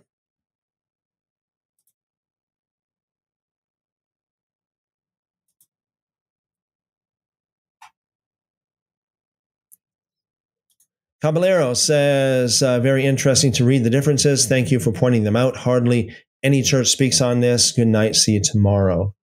Good night, Caballero. See you tomorrow. Blessings, blessings, brother.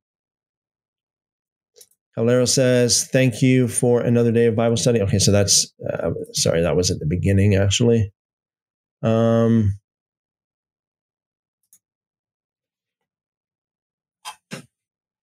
The Brick Train says, "What what do you think of the Council of Nicaea's?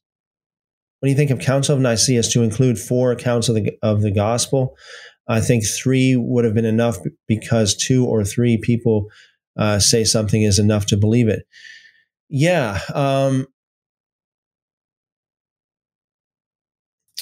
yeah. I, I, the Council of Nicaea is kind of a, a sticking point for a lot of people.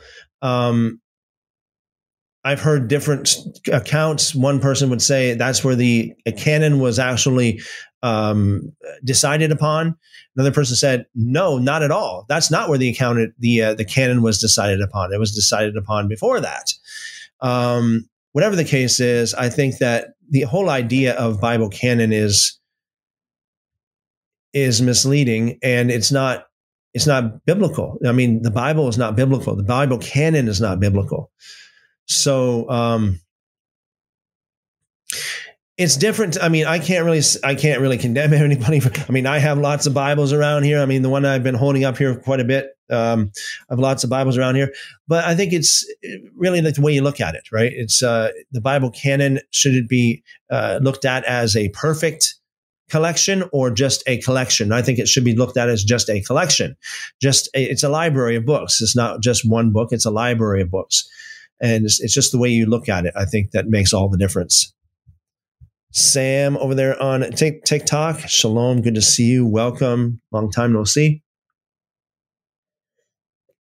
Okay, guys. Um,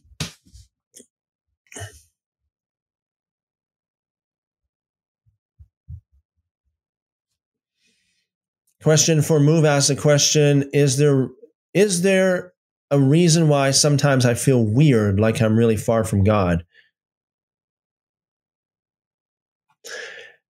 Yeah, there's definitely a reason for that. Um, and I'm not sure what it would be, but there would be a reason for that. Uh, there's there has been uh, a time in my life that I, I myself felt like that. But uh, if that's the case, I mean, I would uh, if you feel really far from God, uh, run to Him with all your might. Run to Him with all your might draw near to God and he will draw near to you.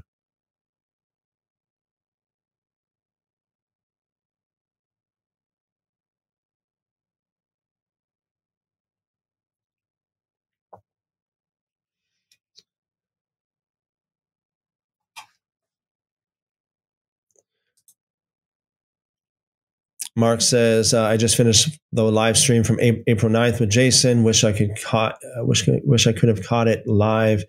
Uh, does he have a YouTube channel? I'm not sure if he does. Are you planning to have him back? Um, I'm not sure about that either. Um, we'll see how it goes. Perhaps. Um,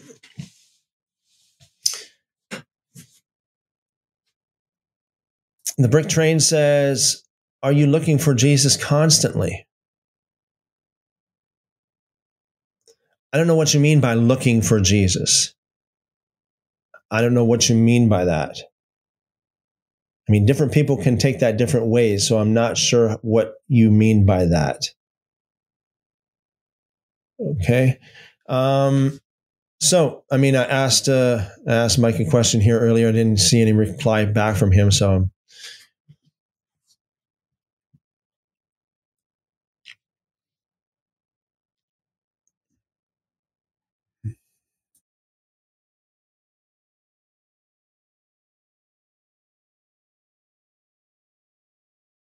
Okay. Okay, so tomorrow would be uh, tomorrow, Thursday, April 14th. For those of you who are watching in the future, uh, this would be the day before Passover. We'll continue reading through the Gospels in this way. I think this is a good idea to do this uh, as. Um, uh, let me see here. Just a second here.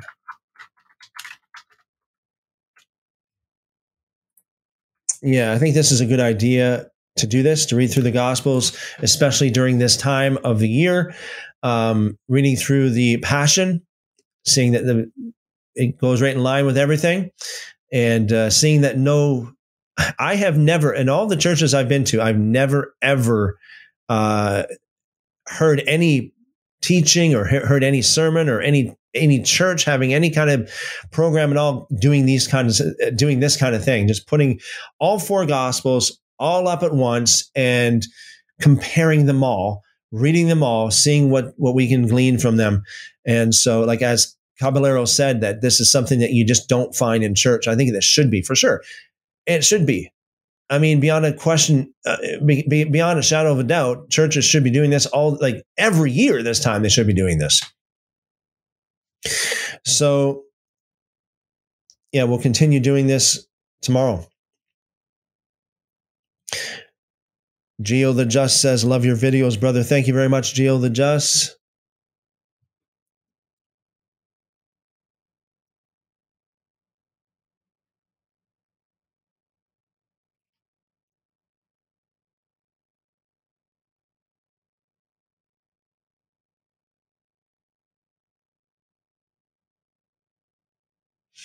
Question for move. I'll take this and then we'll we'll uh, call it a night. I'm not sure about how not sure how to answer the question. I try, sometimes fail. Um, but my main problem is about intrusive thoughts. And even if I disagree or try to ignore, etc., uh, but it still makes me feel weird. Uh, the only thing I can think about when it comes to intrusive thoughts, there's a couple of things that could be causing that, and that is um, number one, it could be something in your house, in your home, uh, something that that is giving room uh, for the enemy to come in.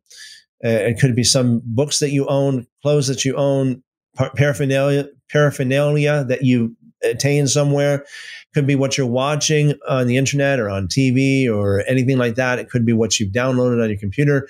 Uh, it could be uh, some. It could be where you live, even. Um, you know, it could be something that went on in the in the place where you are now living that uh, that gave room for uh, spirits that would that would cause this kind of thing.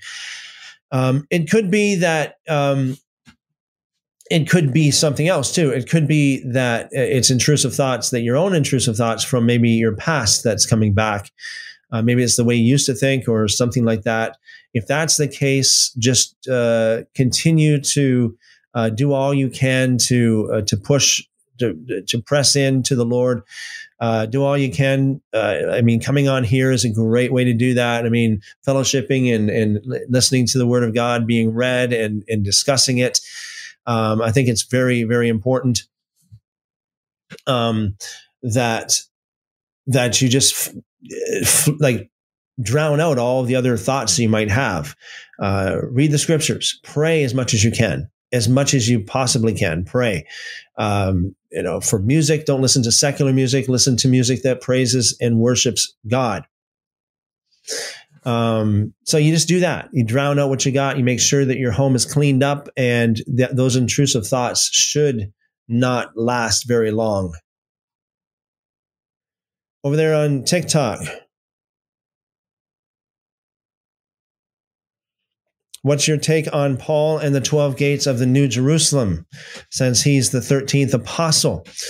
Um, so, my take is that the 12 gates of the New Jerusalem, according to the uh, book of Revelation, has the names of the 12 disciples on them, no more, no less.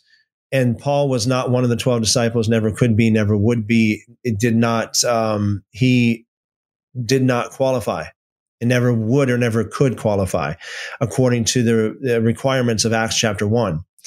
as far as being the 13th apostle, I, you know, I, I wouldn't necessarily call him the 13th apostle. We got other apostles that are mentioned in the book of Acts, uh, Barnabas, uh, um, other apostles like that.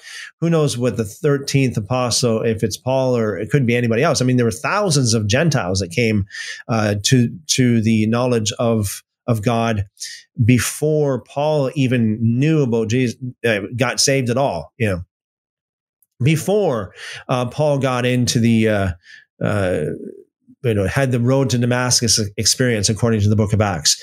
So thousands of Gentiles got saved. So who, I mean, God could have made a thousand Gentiles apostles before Paul even came onto the scene.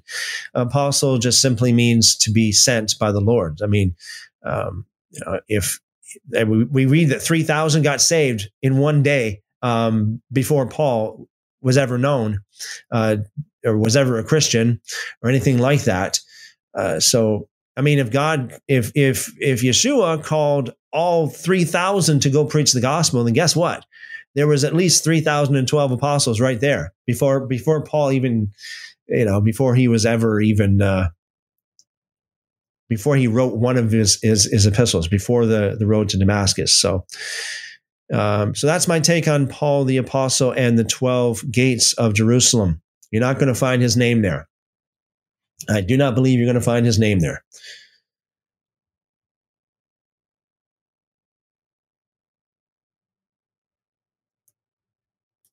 Question for Move says, uh, okay, thank you so much for the tips. You're welcome. I hope that helps. Um, yeah, just just give it all you got. Give it all you got. Geo the Just says we're on the same page. Thank you. Well, thank you very much.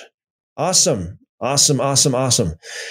All right, I'm going to close out here. It's getting late here, and I've been actually doing a live stream. I've been on live going on four hours now, three and a half, almost four hours. Um, and so the latter, we're going on the uh, the fourth hour here so we will uh, we'll we'll pick up where we left off tomorrow night. Tomorrow night, that's uh, 7 p.m. Eastern. I'll I'll be back here, same time, same place. By the way, those of you who are on TikTok and on Podbean, I'm doing a live podcast, a broadcast right now as well. Uh, if you are not subscribed on YouTube, I highly recommend you go over to YouTube and find me over there because uh, when I do these these kind of scripture readings and um, you know fellowships and stuff, it's everybody tells me it's better on YouTube. I can share my screen. You, you can watch, you can see what I'm reading, and uh, I can show you things. I can show you pictures. I can show you diagrams and all that kind of stuff. Uh, unfortunately, on TikTok, TikTok just does not have those features to do that. So if you are ever on YouTube, go on over to YouTube, look me up over there, Christopher Enoch, Christopher Enoch. You'll find me there. My channel is there. I'm actually live right now on YouTube. So make sure you subscribe and uh, put those notifications on because sometimes I go live on the, I, I, go live on kind of off times every once in a while. Uh, but anyway, tomorrow, 7 p.m. Eastern, I'll be back, Lord willing. And, uh, and we'll pick up where we left off. Amen. As always, you guys are awesome. You guys are awesome. You guys are world changers. I appreciate every one of you. I appreciate your questions and your comments. And uh, I appreciate your fellowship. So, blessings, blessings, blessings multiplied to you guys. And as always, I pray the Lord bless you and keep you and make his face to shine upon you, lift up his countenance upon you, and give you wonderful, wonderful shalom. Amen. Amen. See you tomorrow.